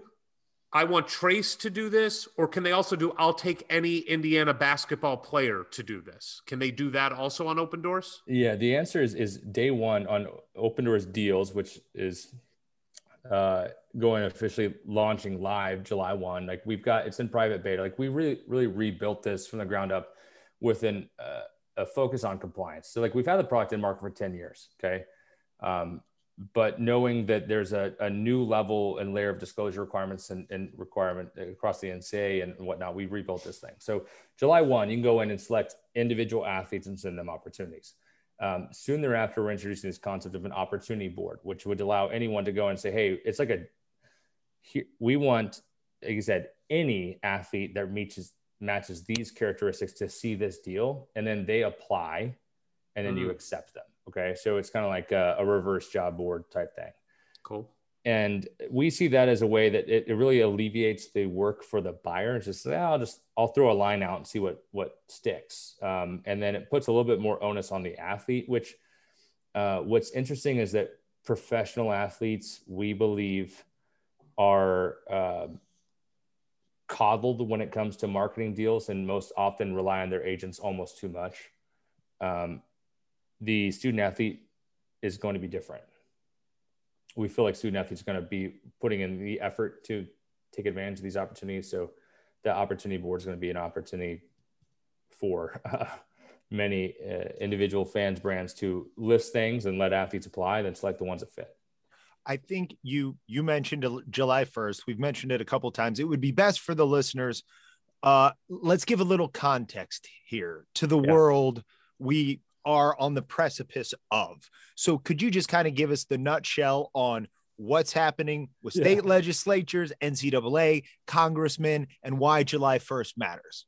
Yeah, I, I- I think we got the listeners like way deep in the weeds before like, what the hell are these guys talking about? no, it's good. It's all, All right. Uh, name, image, and likeness rights. Since the NCAA was founded, this principle of amateurism has made it so that student athletes cannot be compensated by their institution or other entities uh, for any reason, right? They can't receive compensation. So, like, it can be paid to play. They can't be paid to be endorsers and ambassadors. They can't get paid to sign autographs, make appearances. They can't be paid to uh, sell their uniform while that they, that they got for free after the season. They can't do that, right? Uh, on July 1st, those rules are changing in select states that have passed state laws that are going to make it illegal for schools to stop their student athletes from making money from name, image, and likeness, right? So, Florida, for example, the University of Florida or University of Miami was going to have to make a choice on July 1st. Are they going to break the state law by following the NCAA rules, which means that they could say, hey, no, our student athletes can't make money. Well, then the state says, well, then do you like state funding? And they're all like, yes, yes, yes, we do. You say, well, then no, no, no, no, you can't do that. And so, I mean, that's a very simple way to think of it. And then at, at the opposite is like, well, if they disregard the NCAA rules and follow the state laws, then the NCAA can say, well, all of those athletes that you like that play sports, they can't play sports anymore. They're ineligible because they broke our rules. And that's the catch. Like, what do you do? Do you follow state law? Do you follow NCAA rules? So, well, the NCAA is saying, like, that is silly. You know, we're finally going to let this happen. So, in, in October of 2019, um, there you go, 2019, the uh, NCAA said, we intend to adjust our name, image, and likeness policies to allow student athletes to monetize their name, image, and likeness. And so that movement has been happening here for you know a year and a half, where the NCAA is is said we're going to change our rules, going to change our rules, going to change our rules. Well, uh, all these state laws go into effect on July one. How many states is it, Blake? Five, five states officially, right? So Florida, uh, Mississippi, Alabama, name every SEC state, and you'd probably be pretty close. Right? I think it's Georgia and New Mexico. Yeah, and then Nebraska's sneaky. If you want to, I'll get in the weeds. But Nebraska's got a, a deal; they could do it any time, technically. So Oklahoma just passed one like that too. But there, there's five official, right? And the NCAA is like, hey, we're going to change the rules, and they were supposed to change the rules in January, okay, which would give the whole market time. Like all the fans on the call would have known all the rules. Like you guys would have known, like the schools would know the rules, the student athletes would know the rules. Well, that has been delayed. It's been delayed week after week, month after month. And now we are two weeks away from the NCAA having to make good on their promise from a year and a half ago and say the rules are changing, but no one knows what the rules are. I, I liken this to the government saying, in July 1st, you must pay taxes, right? Like you go back to the 13 colonies. I'm like, okay, we intend to pay taxes. What information do you need from us? Like, we're not going to tell you that. right and then you're like, okay, uh, so what are the rules now? It's like, you gotta guess. You know, that's kind of where we're at. Like where everyone knows they have to pay their taxes. There's gonna be some rules, but no one knows what the rules are, and everyone's got to figure it out in the next 17 days. So what? Well, and there's like a, oh sorry there's like a meeting on the 23rd that ncaa yep. is having. Maybe these rules will come out of that. The ncaa was hoping congress would step in and just do a blanket law for the whole country so they wouldn't have to deal with the individual states. That definitely seems like that's not going to happen in time. So is is there eh, the only hope for sort of a uniform set of rules taking place on july 1st is if the NCAA presents those and the five states that have already passed the laws are like, cool, that's close to what we're doing. Yes, that is like the the likely outcome. I want to talk to like real quick about like why this I why and and I don't know I'm going to talk to you guys and hopefully the listeners are listening. You can even just get rid of this whole segment, but I think it'd be decent there's a there's a Supreme Court case going on right now, which the the verdict could come out anytime between now and the next couple weeks as well, which is Shawne Alston versus the NCAA, and this is a lawsuit basically about like uh, that if the Supreme Court sides with Alston, uh, it would allow institutions to pay unlimited benefits like to student athletes so long as the compensation is tied to academics, not athletics. Okay and um, I, I really need you guys to hear this. Like, if the Supreme Court sides with Alston on this case, Indiana University athletics, in theory, if uh, the starting quarterback lives 20 minutes off campus, he's got to get to class, right? So they can buy him a Bentley so he can drive from home to class because that's that's that's a benefit tied to academics, right? If he gets straight A's for a semester, he could get a ten thousand dollar bonus. Like from the school because it's tied to academics. Like it has nothing to do with his on-field performance. He so think about that for a second. That's what like right now the NCAA is like that's going to screw up college athletics a lot more than letting a business or a fan directly support these student athletes. Honestly, totally. because if you think about like Indiana would win, like they're going to win that battle over Butler, right? They're going to win that battle over uh, a lot of the schools in the state because of the funding and the mechanisms you could use to take advantage of those rules. Right. All right. So that case, there's another little sneaky tidbit where every time the NCAA changes its policies, guys, every time they get a fat lawsuit from every student athlete that didn't get to take advantage of that thing. Right. Right. And so that is um it's it's happening again. Like this Alston case, like it came up because they they they gave a little and then there's this class action lawsuit, like, well, you should have gave us that stuff. So everyone's suing them. And they're like, hey, we want to change our rules to progress the NCAA. But every time we change the rules, we get sued by everyone. So the sneaky part is like they're trying to close the back door. Okay. So the NCAA can progress its rules, can change its policies, can put legislation forward in the future. So here we are. The Alston case isn't decided. If the NCAA were to move forward and say NIL is a thing, they're immediately going to get a lawsuit for every student athlete that didn't get to take advantage of NIL. In fact, Sedona Prince in the state of California is, is uh, a plaintiff in a suit against the NCAA and all of the big uh, conferences for uh, suing for the basis that she the student athletes haven't been able to make money through NIL. Right. And they're using open door Opendorse estimates, door submits to like calculate what they should have earned. Right. This is the segment again. Your your audience could, is probably already. Wait, I, I want to ask though. I, know I, I love it. When you say the NCAA is trying to close the back door, is the only way that they can close the back door through legislation that would prevent lawsuits from being retroactive? yes, it would basically like to have a judgment on this concept of um, the. Yes, I don't know the specific like right. the legalese, the language on it, but like that's that's basically this underlying principle where they're like trying to say, hey, can we agree that when we change things for the future, like that it closes, it's like an antitrust like kind of carve out issue, right? Okay. I don't know. It, it's uh, again the specific legalese on it, but we we know that impacts the timing of this announcement. The Alston case hasn't been resolved. It really isn't including. It doesn't include NIL in the case, but it has this kind of impact on it. Sure. So, what's your gut, Blake, on what will happen on July one? Well, I mean, you're you're obviously talking to, I would imagine, some of these state legislators and very connected. In yeah. your mind, on July one, does this get turned on? Does the NCAA just say yes. we got to do it?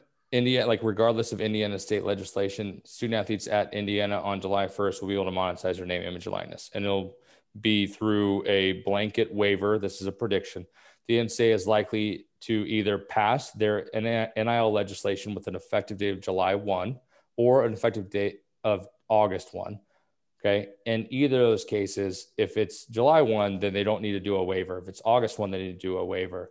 And that blanket waiver would basically say, like, if you are going to monetize your NIL in the month of July 2021, we are not going to, you're not going to be punished hmm. by the NCAA, which is going to create a really interesting situation because if they do the blanket waiver without NCAA legislation, then student athletes in states without NIL legislation laws, like from their state laws, might be an advantage over those that have changed the laws. Where there's right. some restrictions. Where there's some restrictions, right? And there'll be no restrictions in the uh, in the waiver era in Indiana, but there will be state restrictions in states with state laws. Because it's like, well, we should point out that Indiana is one of like nine states that hasn't even really brought legislation for a vote. Like maybe there's been talk of it, but we're behind the ball on that as a state. Mm-hmm. Um, but as far as those that have, I mean, there's there's some scenarios where I read one of the states put into their law that 75% of whatever an athlete would make through NIL is going to go back into like a, a coffer, right? Yeah. So go into a what? Or into a, a, coffer for the university. So it's like you get to keep 25%. We take 75%, like spend it as we see fit. Uh, so it just seems like such a mess. Yeah, that one. I wait. They're trying to I don't think it's necessarily for the school to go spend on themselves. I think it's to spread amongst all athletes at the school. Ah, it's like right. trying to use state law to create the concept of group licensing, um, which is novel. Um, it is interesting and it is met with a lot of ad- adversity because um, in most schools, the sports that generate revenue and the athletes who generate a high amount of NIL rights earning potential come from sports where they may come from an underprivileged background, right? And the non-revenue sports are oftentimes uh, individuals who come from a privileged background, right? Yeah. Like a country club sport.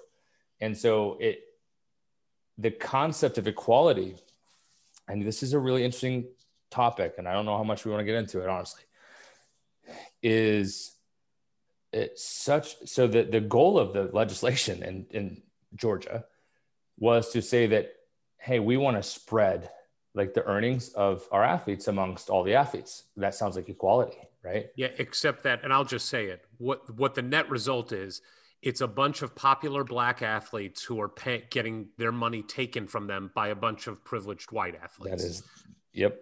That that, that is, is the, the net result of right. something that like with no with no intention, I would think right. of the people. Right. I think they're trying to make it a level playing field so that everybody benefits. It sounds so great on paper, right? But like the net just, result is Mike Penix and Trayce Jackson Davis make a lot of money in NIL, and their money gets spread to the water polo and volleyball teams, which are dominated by white athletes who come from higher socioeconomic backgrounds. Yeah. Yep. You guys wow. want uh, so this topic is really interesting, and let's talk about like the intention is really to align like with a group licensing type model. Okay. And like, so if you're sitting there as a, as a Hoosier fan and you're saying like, well, Trayce is probably going to make more than the fifth guy on the bench. And like, that makes sense. Cause like he's more marketable. He gets more opportunities. And, and like some of you might be surprised when like there's a standout uh, volleyball player on campus who's really good at TikTok, who makes twice as much money as every player on the football team. Mm. Like you're going to be really surprised in that situation. Everyone is. Um, and it's going to happen. It's going to like our bet on which athletes make the most in the NIL era are not basketball players or football players. Really? Right? Oh no! Like Olivia Dunne is a standout gymnast at LSU. You ever heard Olivia Dunne? No. No, but five million TikTok uh, people have, and then the Cavender twins, which are two twin point guards out at Fresno State, like all conference point guards, Fresno State. Um, they've got three million TikTok followers.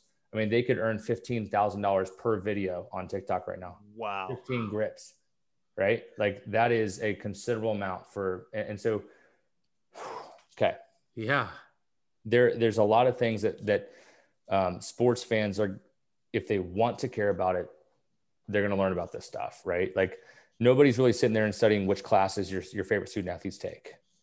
Um, but you are looking at which social channels they use, right? You're following them on those channels. And like, you may not realize when you hit follow, like an athlete's follower account and their bank account will be forever linked starting in three weeks.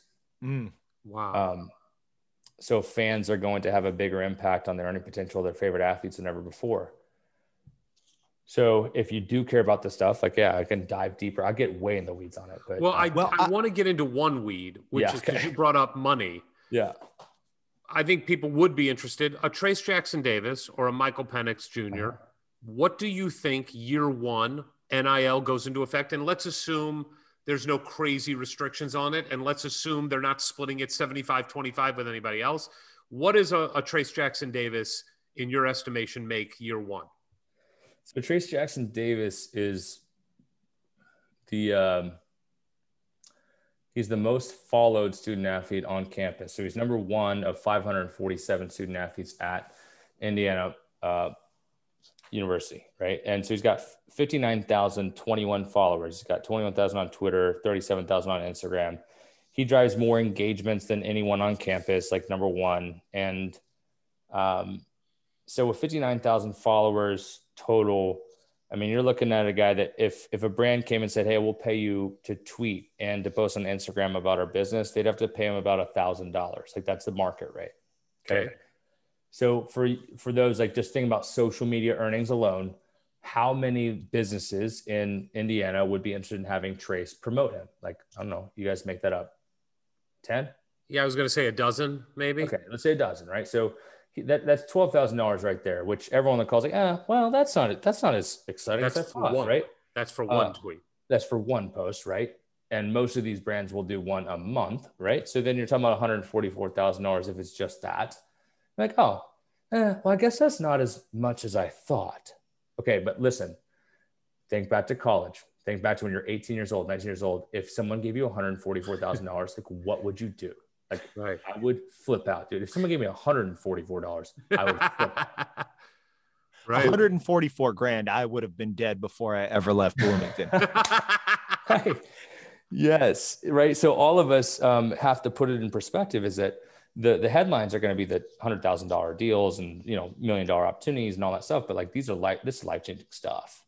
Um, the thing that every Indiana fan like Indiana fan needs to know is that the university itself is investing in making sure that what I just said, like all those opportunities, like where Trayce started when he showed up to Indiana to where he is now, he's doubled his earning potential, right? And like that's the stuff that's going to be the the hidden side of this is that schools they can't help bring deals to athletes. Like the school can have no involvement, but they can help them get that number up, and that's that's going to be a fun part. And Indiana has been leading the way in that um, side for a while. So yeah, back to what, what Ward oh, asked.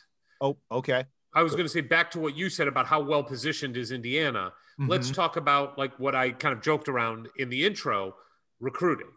So yeah. Indiana can go to a recruit and say, "Listen, here is what we did to help player X increase their social media platform and their following. Yep. And that equaled X number of dollars. That's, That's what right. we can bring to the table. We'll give you highlight packages, cool graphics. You can put all that stuff out, build up your follower base, and then you get to go monetize that. And we do it better than Ohio State and Nebraska and Purdue, certainly. Yeah, there you go. There you go. God, that's that, that's, that's a, what we're talking about. How schools could use this as a, a, recruiting tool. That's right. Um, like it, love it, hate it, want to leave it. Uh, college sports fans had to realize that how much their favorite players earn and student athletes at their favorite school earn through name, image, and likeness monetization will be as well known as their win loss record or their favorite team it'll be as well known as the attendance averages at their in, in their home stadium. Because it all has to be public? No, because it's going to be used in every recruiting pitch to the end of time. Got it. Got it. right. And, and like I, I just I know that this sounds far fetched, but like there is right now it's all speculation. Okay. But there are certain institutions or certain programs that are in a position where like our our experts estimate that you could earn a million dollars in NIL per year here. And like those numbers aren't coming from us, right? But um, because it is hard as hell to make a million dollars a year on name, image, and likeness rights, um, it, unless you're just it's a front for something else. Okay, like legitimate NIL rights is tough to make a million dollars a year. Most pro athletes don't even make that. But if you, if Indiana or any institution is out there uh, recruiting against other programs that our like their student athletes are earning that amount, there's gonna be a lot of adjustments, right? right. And like like, hey man, like I know my buddy is over at Purdue and he's making blah blah blah, or I'm down at Notre Dame and this is what they're getting there. Um, and that's that's going to be really hard for a lot of coaches and, and fan bases to get used to. And the way you phrased it, it was so sort of profound and like, oh, everything changes. This is going to change everything. And to a certain degree, I mean, maybe it can't be really official, if you will, but this is already a part of recruiting pitches, is it not? Oh yeah, hundred percent. I mean, like again, like right now, uh, Indiana is able to talk about the follower growth of their student athletes, and like what they're talking about is their value, right? And and the thing is, like, if anyone is is listening and like, damn, these guys are talking about money, they're talking about money, talking about money, like we live in a digital world, social media world. Like if an Indiana student athlete gets a, a, larger following or learns how to use social media the right way, they're going to get a better job. I don't care if they get an endorsement deal. I, like if they get a job offer, that's a good outcome too. So these are life skills. But in the highly competitive recruiting side of, of college sports, your follower count and being able to market that and like that Indiana is invested in – getting their student athletes ready for NIL, and they've got the best program in the country. Like this is what the pros use. Like it's in every recruiting pitch. You know? So Blake, what do you say though to the? There, I'm sure there is part of the fan base, especially for a place like Indiana, which is we do things the right way. It's amateur athletics, and you saying, you know, that what somebody earns on their NIL is going to be as well known as how many points per game they averaged I think to a lot of people, that's like, well, that's the end of college athletics. And that's bad mm-hmm. that that's going to be the case because it is, it should be about the purity of the sport and developing them as young men and women to better prepare them for professional athletics or the workforce. What do you say to people that say you're part of a system that is just exploiting these kids and giving them one more huge distraction that takes them away from the primary reason they're at the school that they choose. You know what I mean? What I would say is, um, for those that think that NIL is going to be blank check easy, you are wrong. Okay. NIL monetization is a job just like anything else. I mean, the two of you know damn well, right? I'm looking at your faces. I'm looking at your likeness on these little Bitmoji thingies, whatever you got, right? Yeah. um, there's a lot of Hoosier fans that are sitting in a um, in a car right now. They're at work, they're working out, whatever. Those in this podcast, and they're like, "Golly, I love the Hoosiers. I should start a podcast."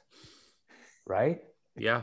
And then that that thought runs through your mind, like, man, but I don't know if I could. Eh, Wade, Ward, Warden, Eric, these guys, they they got it right, and and like you no one handed this to you. You worked your ass off to build this audience to build this program. And like if you think like student athletes are going to have to work to earn what they're worth okay?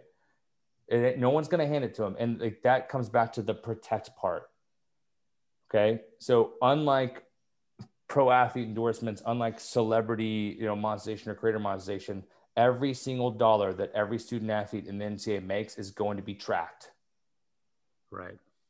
So you may want to gift Trayce fifty thousand dollars and for an appearance for a one hour appearance, but there's no market in the world where fifty thousand dollars for a one hour appearance is commensurate with market rate. Okay.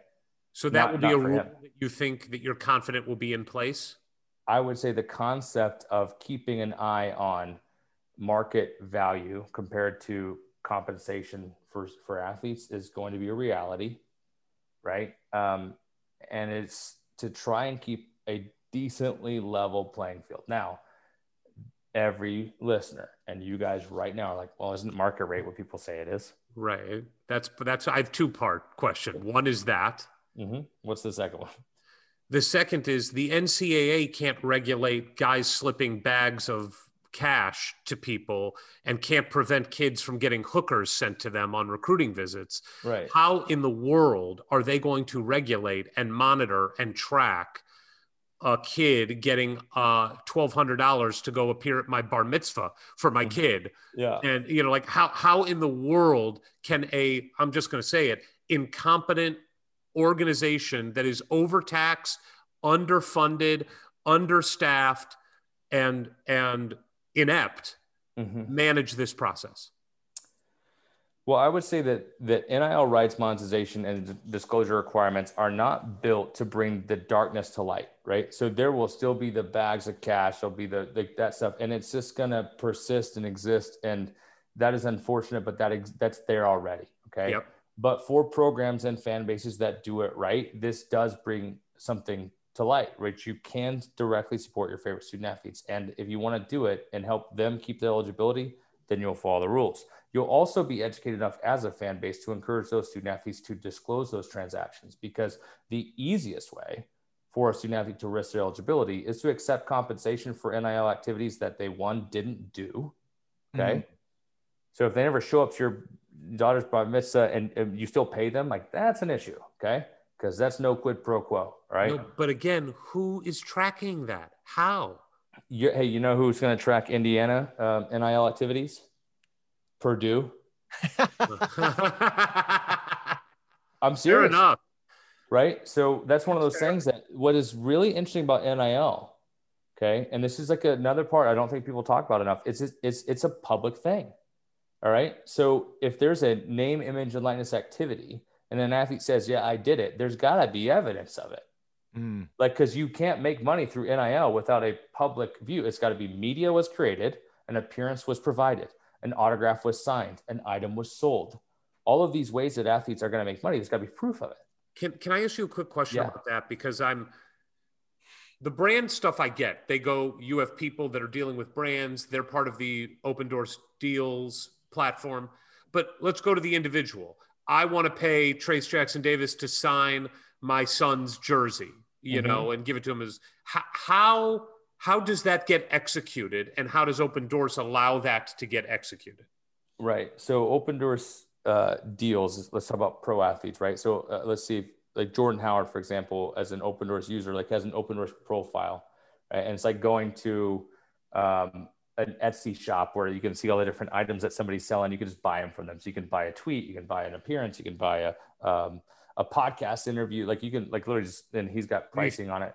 That'll be the end of Hoosier Hysterics. yeah, yeah, that's right. Uh, just get Jordan Howard whenever you want. The Yeah. open source deals uh, is there for you. The uh, the truth is so like uh, let's say that you want your favorite athlete to sign an autograph, and you can go to Opendorse Deals and like just like pitch them like, hey, I'll, I'll send you my son's jersey, and I'll pay a hundred bucks to sign it. And he's like, sweet, here's my address, and then you send it to him, he sends it back. Like then compensation is only provided through Opendorse deals once there's proof of completion. So that's what we're talking about when we rebuilt this from the ground up. We added this closed loop system. So um, student athletes or any athlete user can't be compensated unless the buyer who's paying them has confirmed the completion of the activity they're paying for. Because quid pro quo is going to get everyone in trouble. Uh, If you're paying somebody and they didn't actually do it, there's no proof Sure. of them doing it, then you get in trouble.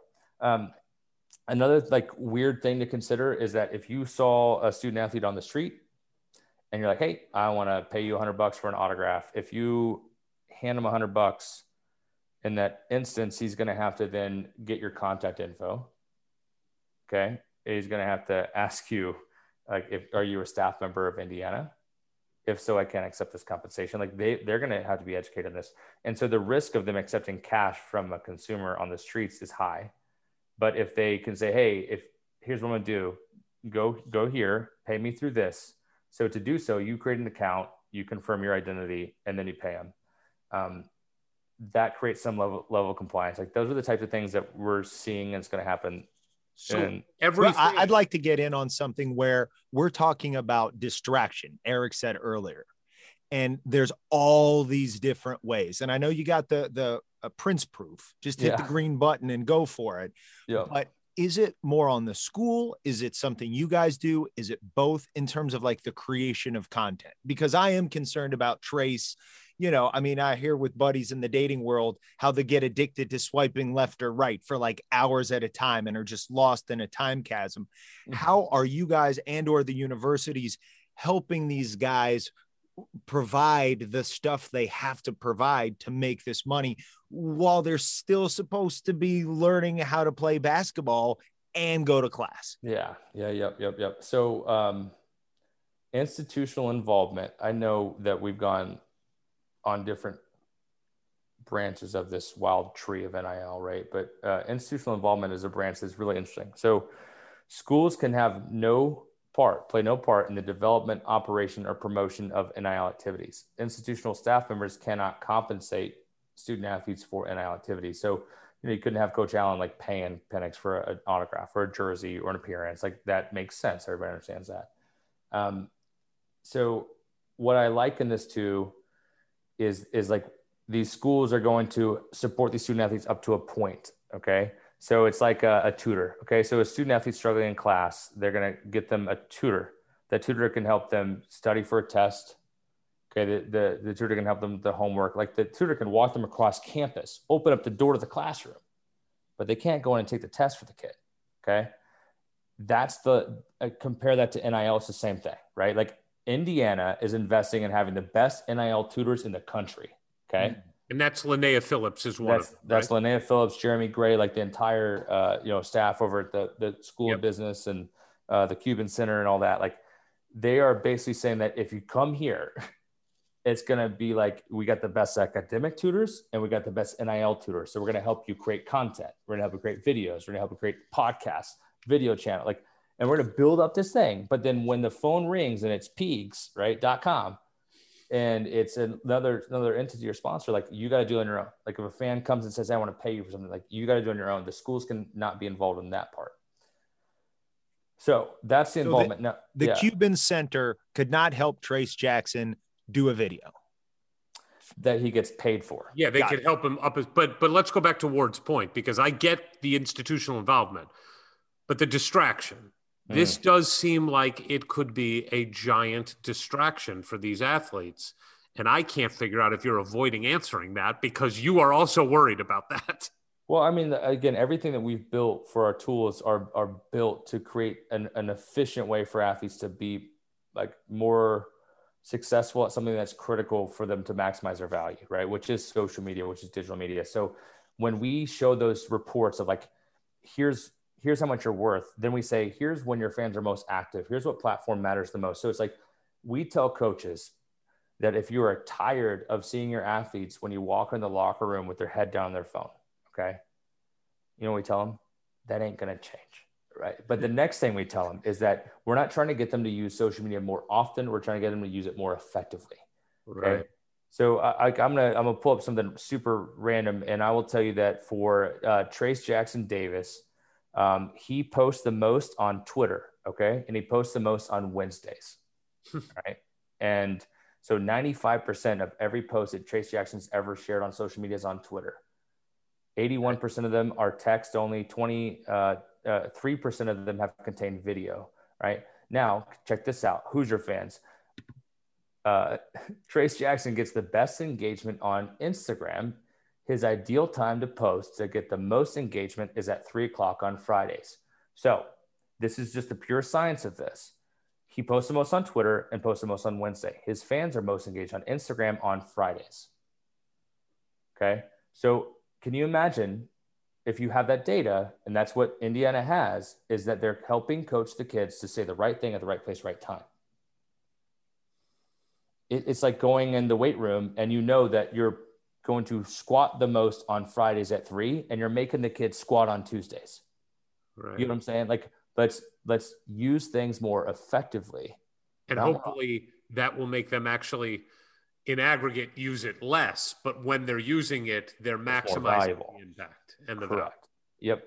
It's wow. it's wild, guys. Like this is the hidden side of NIL is the investment that schools make in the strength and conditioning of their student athletes, they're going to put into the NIL and brand development of their student athletes. Let's let's touch on this. Agents. Mm-hmm. Can a kid hire an agent. Can Trayce or Michael Penix or Trevor Lawrence at Clemson, who I imagine could have made a mint, you know, um, or Zion Williamson a couple years back at Duke. Can they hire an agent to run their NIL for them? Yes. Student athletes will be able to receive assistance in uh, negotiating compensation agreements, coordinating, developing, operating from agents, professional service providers. Okay. That's the, the NCAA calls them professional service providers. They cannot be, professional service providers cannot be uh, in, institutional staff members. Okay. That makes sense. Sure. So the coach can't be your agent. Um, the professional service providers cannot also be service providers like contractors with the school. So the school can't pay you, Ward, and then have you be Penix's agent, right? Like that, that's not how that works. Got it. But yes, they can have an agent. So can those they could age- hire out? They could they could have a team. They could start to build a company. Uh, I want this person doing my videos and editing my highlights. I want this person sending yep. all my autographs out for me. They can mm-hmm. they can start to build an empire. Yep. So um, what's interesting, if we think about it, is that there are Octagon and CAA and Wasserman and IMG, like all these talent agencies, you know all too well like that, that's like your world, right? And these talent agencies, they'll have these summer internship programs where they'll they'll take in thousands and thousands of applicants, and you, you like you're one of eight summer interns to work with Octagon Sports and their their internship program. Highly competitive.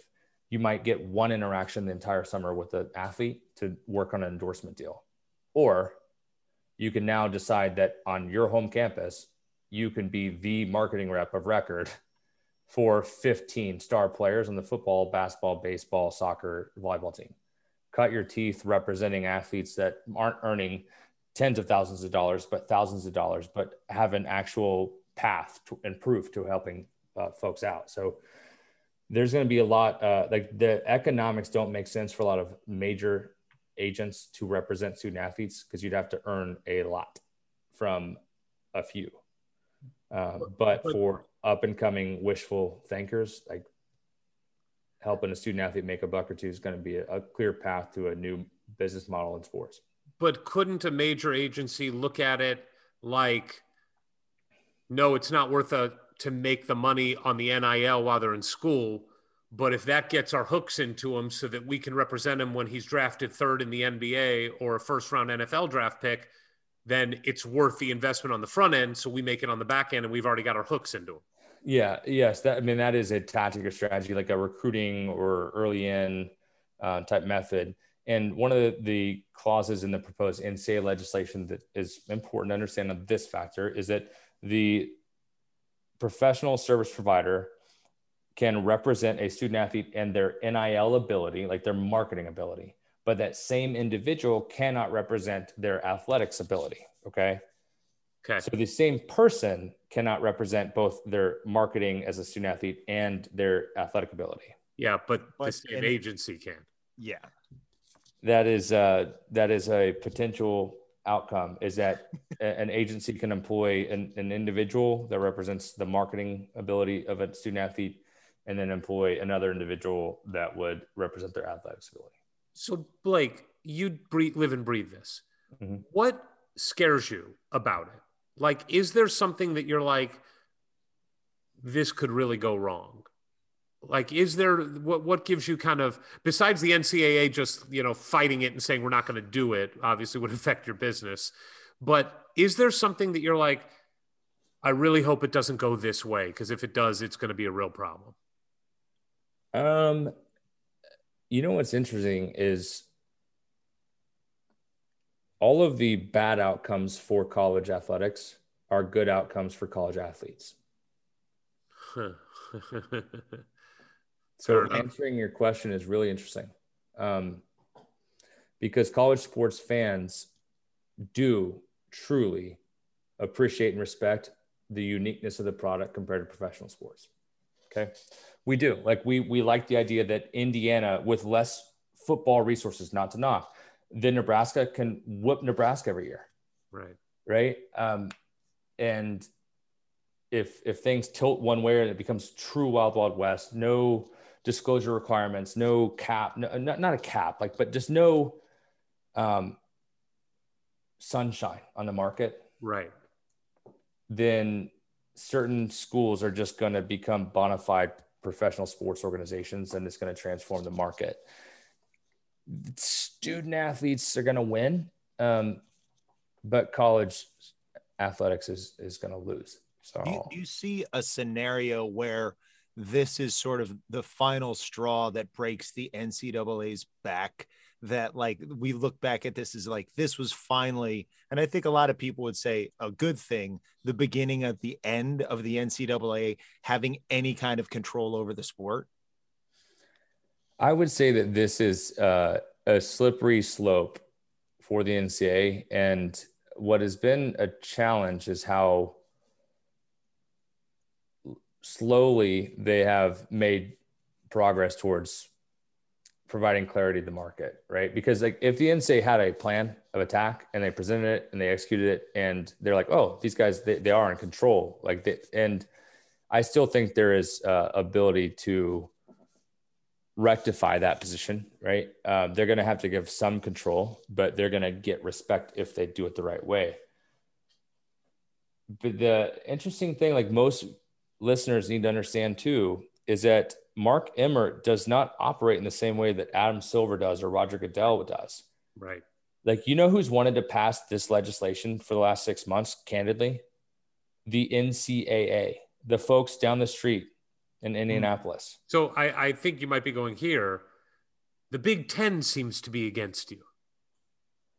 The, uh, the the Big Ten, the SEC, the ACC, the Big Twelve, the Pac twelve, like uh, the realities are that those that are voting on NIL legislation, the NCAA doesn't get a vote. They just sit there, they propose the rules, mm. and then the members vote.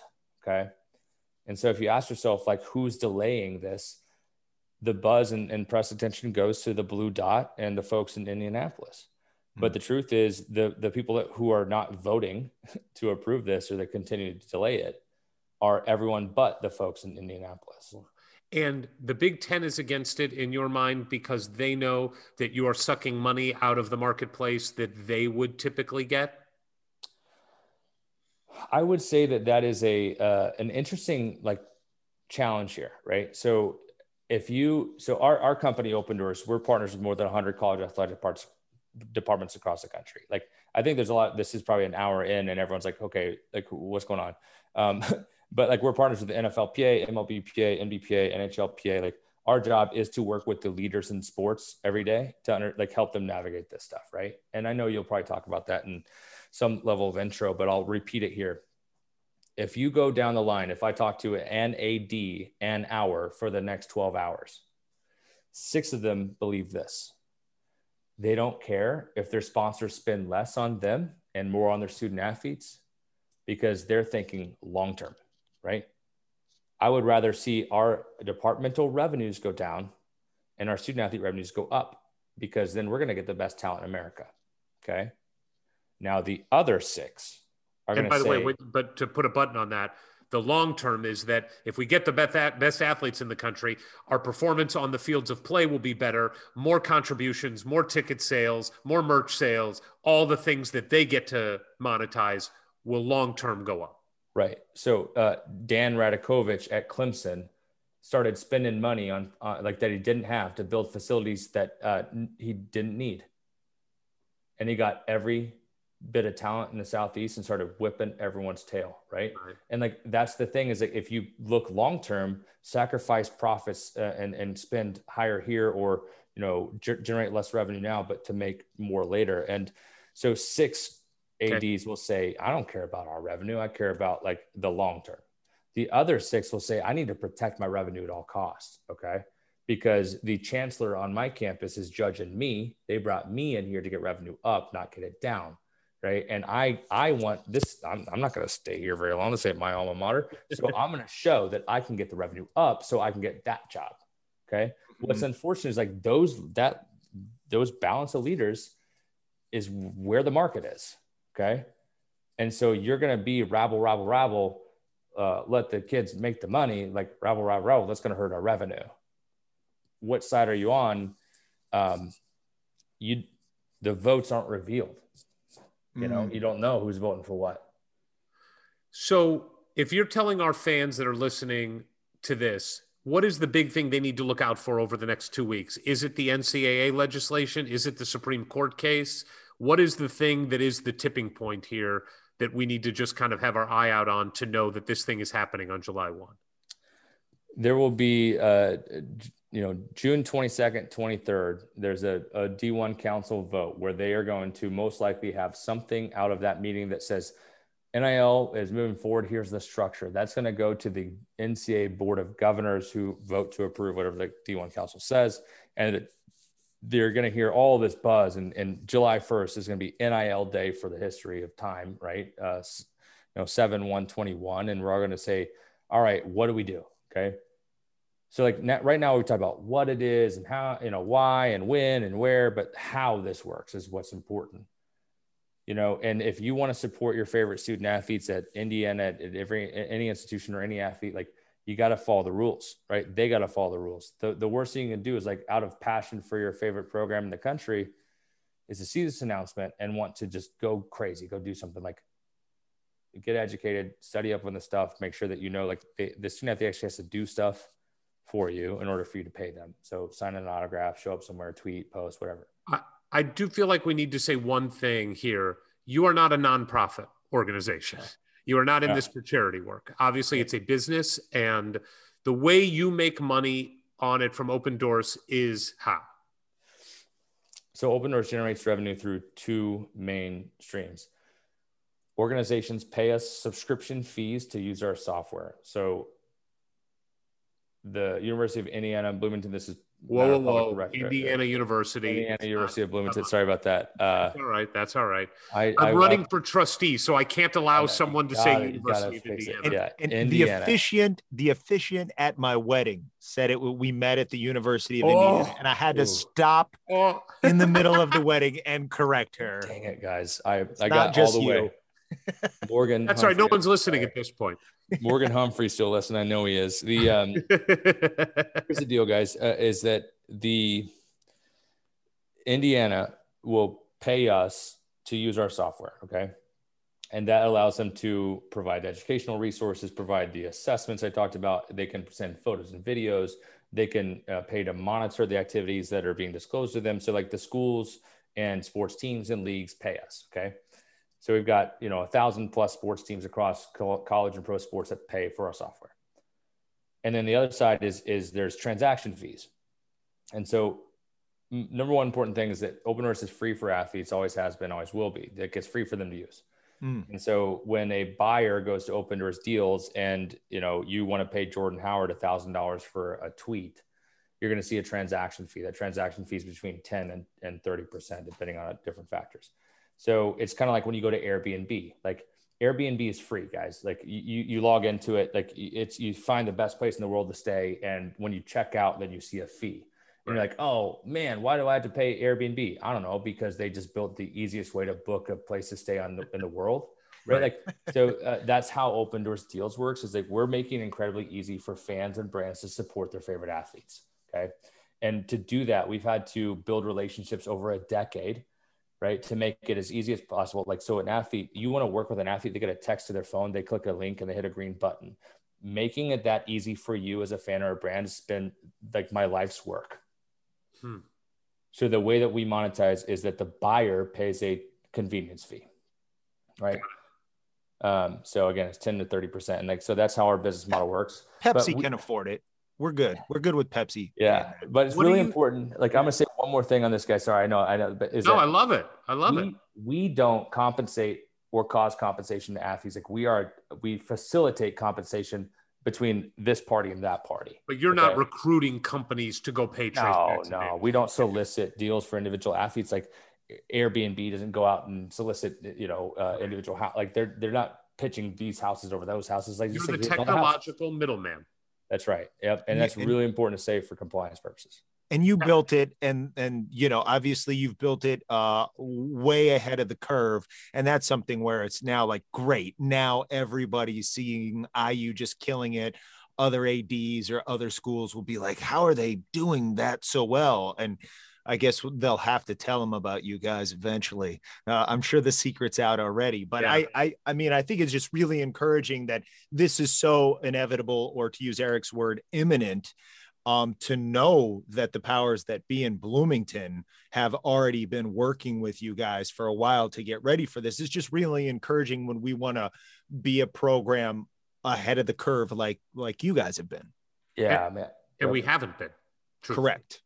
Yeah, Uh, but the, the innovation's there, and you guys have been a leader. And I, Indiana has been a great partner for five years now. I mean, like this is, they made an investment in helping their alumni do this Mhm. right five years ago, and now it's just paying off because they have a story to tell. Like they believed in athlete marketing and athlete branding before it was cool. Uh, year one, this goes into effect July 1. I call you next year, June 30th, and I say, what was the total market for collegiate, ath- collegiate athletics in NIL? What do you think that total number would be? Uh, the first year of collegiate NIL earnings, like just this market, uh, you know, we've got it estimated between 250, 300 million dollars. Okay.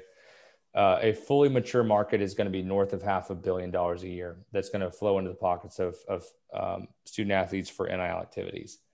Um, some estimates, like depending on how you shake it, could clo- get closer to a billion dollar a year type market.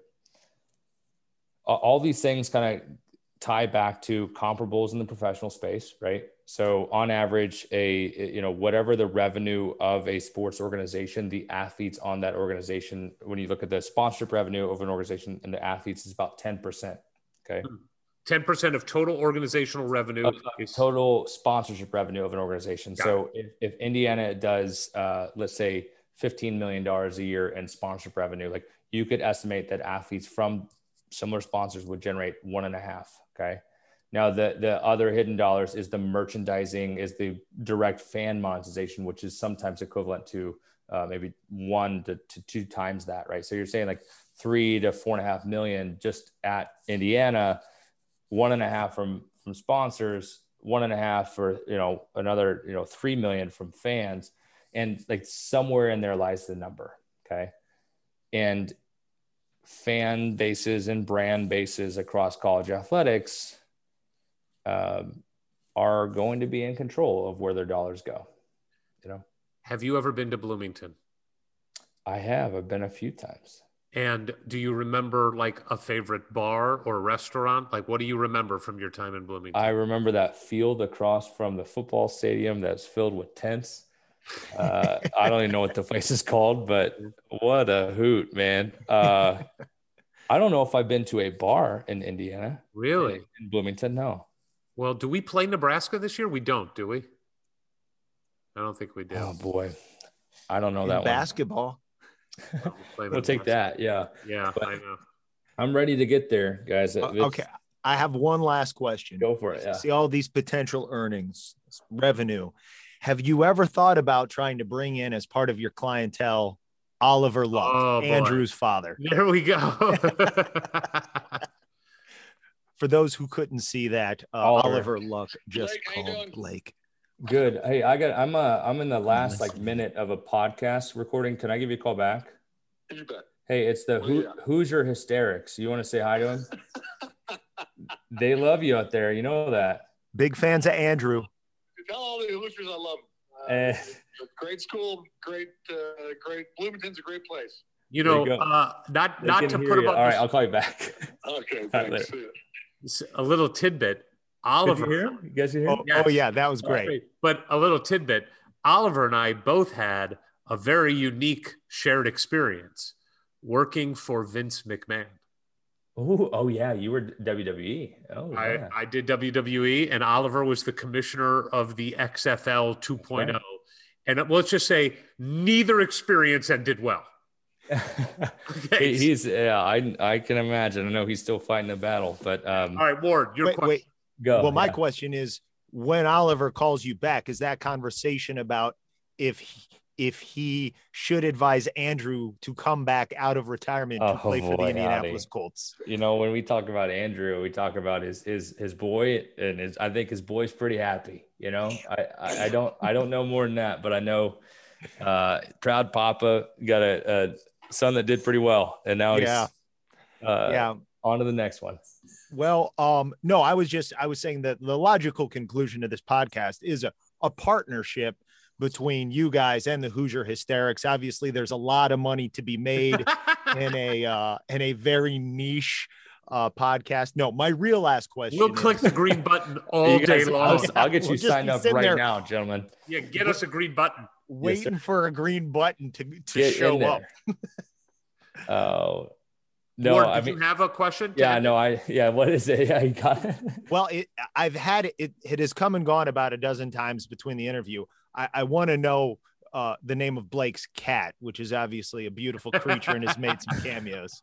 Yeah, Rio is my this dude right here. He is a common occurrence in the in the you know uh, Zoom era, and Rio's cool. yeah, he's a cool dude. He plays fetch and all that, and you know, I guys, I be, we became fast friends. So Yes, I know that did. you're only gonna let one Husker on the show. I'm glad it's me.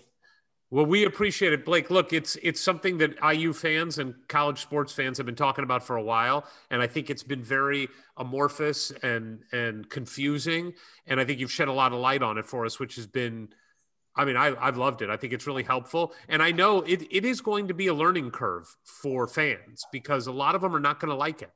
There's going to be a, a an old school component of the fan base across the country who does not like that kids in college are uh, monetizing their NIL. Uh, it's going to offend them in some way. And I'm sure this does break along demographic lines as far as the support for it. I'm sure young people who understand the value of social media and use it all the time would be much more in support, but it's here. So we better be on the forefront of it and use it to our advantage at Indiana University and help these kids as much as we can. I would That's how I say that where you started the podcast, we should end the podcast is the fact that this is about education, right? Like, so hidden in the the hour and a half, whatever time of banter, like, is the fact that I believe that Hoosier fans are educated sports fans, right? I mean, they they have to be. They are like they- they're they're in it for the long haul. And there, if you lean into this, you understand the rules. You'll see, like you may start against it. You're going to find that you know fan bases that are smart about it and lean into NIL are going to create an advantage for their favorite program. And Indiana is going to be well on their way because of things like this. So you guys are doing it right. Well, well, thank you for for taking the time to educate all of us, and and an extra big thank you for partnering with Indiana University to make sure we are out ahead of this. Because anybody in our fan base who's against it, uh, as soon as they see the the recruiting uptick and the results on the court or the field uptick, everybody's going to be very grateful. Yep, in Indiana University Bloomington. There you go. you nailed it. That was a guest. That was a guest. Well, look, very different podcast for us, but I- I'm fascinated by it. Like, I'm fascinated by it for a lot of reasons. And I think that if you asked me, like, do you want this to happen or do you not want this to happen? You might get a different answer from, like, how much do I want to support it? Meaning, I want to support it 100% because it's here. It's the reality. So railing against it, it just Too buys late. you nothing. Too right? late. Yep. Too late. So it's here. These kids are going to be able to monetize it. And it's a pl- we have a unique place with our rabid fan base and we're a college town. We're not a city that has, you know, for example, we live in LA, Ward. NIL for UCLA basketball players is not going to be as valuable or football players. as Well, I mean, they went to the Final Four this year. I know, but they're not stars. They aren't, not in LA. Trayce Jackson Davis in Indiana is a bigger star than anybody on UCLA is to the UCLA fan base. And you can see it. Look at social media followings, look at the Well- engagement that they have.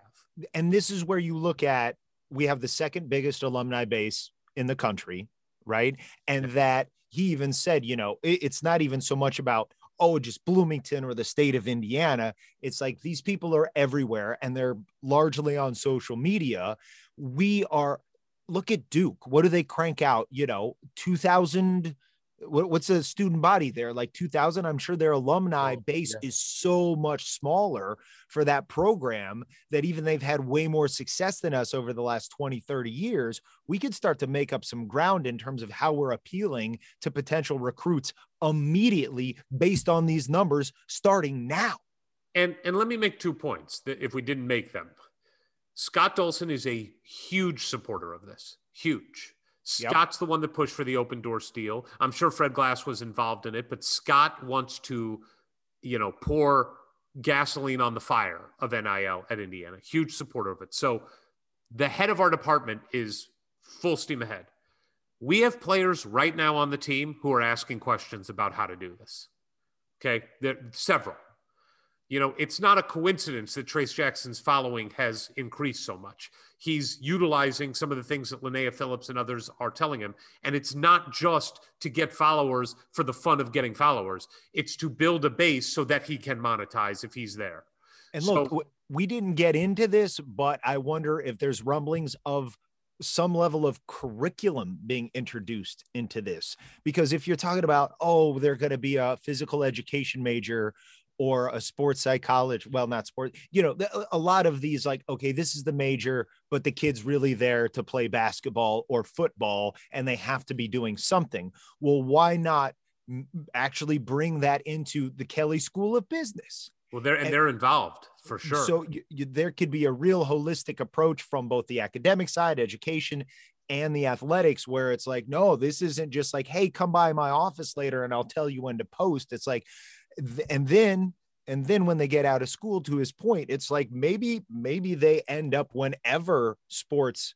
Uh, uh, being an athlete is is their main thing goes away because it inevitably will that they've got this whole other education that they can apply to themselves other people they know it's like this this could be great for everybody I I talked to Blake a little about this off air, and it's something that you know you and I have talked about. I hope with stuff like this comes financial education for the student athlete. I mean, I think it should happen for all students. You and I have talked about this, Yep. but all students don't have the chance to monetize their NIL the way that an athlete does.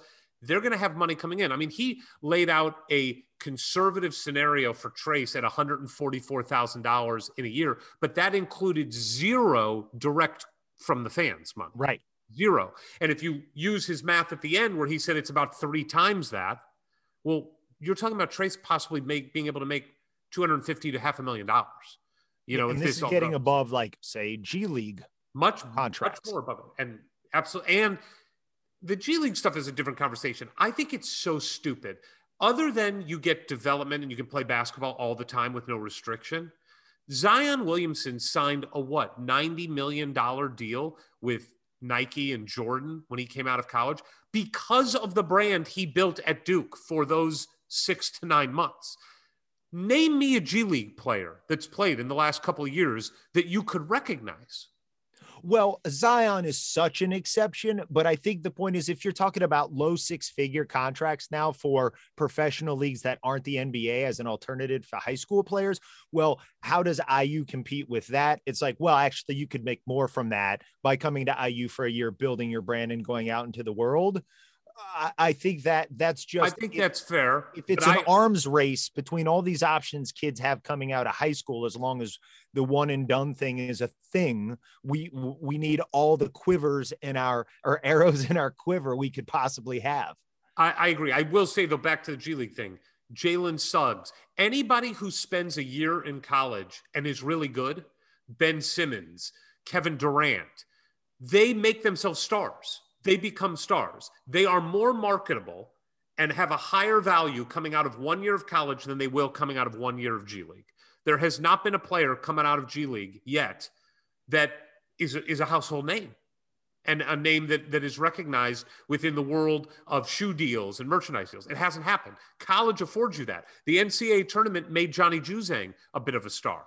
You know, Suggs, I mean, from Gonzaga, got to be- on a national footprint. There's a ton that one year in college gives you. But back to the NIL. Yeah, I'm with you. It's like this is where we are. Indiana's a leader in this. I think we can pour gas on the fire at Indiana. Oh, and what I wanted to say back to the financial education, I just think it is so key. If if Trayce Jackson Davis is going to be making a couple hundred thousand dollars a year on this, if other athletes, if you pick out five, six athletes that can make over 30 grand, they got to know what to do with the money. And we have to be able to educate them. And that's something the university should should provide as well. And It those would should be be- classes that earn credit in school because they are life skills. You know, Yeah. how do you save? How do you budget? What's an IRA account? What's a Roth IRA account? What's a 401k? What's tax deferred money? Like that's all really important. And and if we're going to be in the business of letting kids monetize while they're there, and in part they're monetizing the platform that the school is allowing them to have, help these kids make sure that they utilize the money and save it and invest it uh, and grow it as best as possible. I think that that should be part and parcel to this. amen Um, that was fun. Something yeah different. it it was it was uh you know i think for those who stuck with it i i hope there was enough of us who stuck with it and w- like what a what a great in-depth education on this whole thing.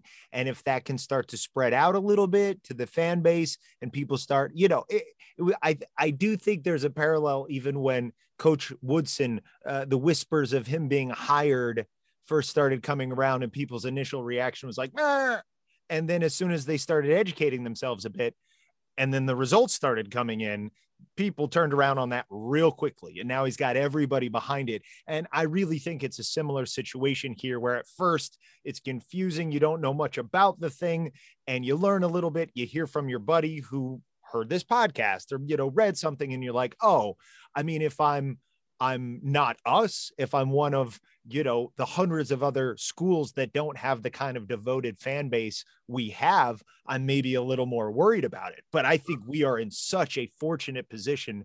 Very few sports programs of any sport at any university has to offer what indiana university basketball has. I think football can get there with what coach allen is doing. And hey great you know uh, let's let it as while we have this advantage let's use it and try to get ourselves back on top Agreed. Follow us on Twitter at Hoosier Hysterics for the hysterics. No E, no I. but, but sometimes, sometimes why? I tried to go faster on that one.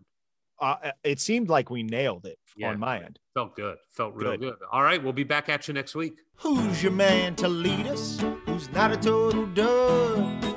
Who's your brother bleeding? Crimson blue blood. Who's your man demanding what you want and more? Who's you gotta get us back to the final four? We got to vote for Eric, man for you and me. We all trust in Eric future trustee. If you wanna see the candy stripe back in the promised land, you best just vote for Eric, cause I know. That's who's your man. Look around. You can find cars like these on AutoTrader. New cars, used cars, electric cars, maybe even flying cars. Okay, no flying cars, but as soon as they get invented, they'll be on AutoTrader. Just you wait. AutoTrader.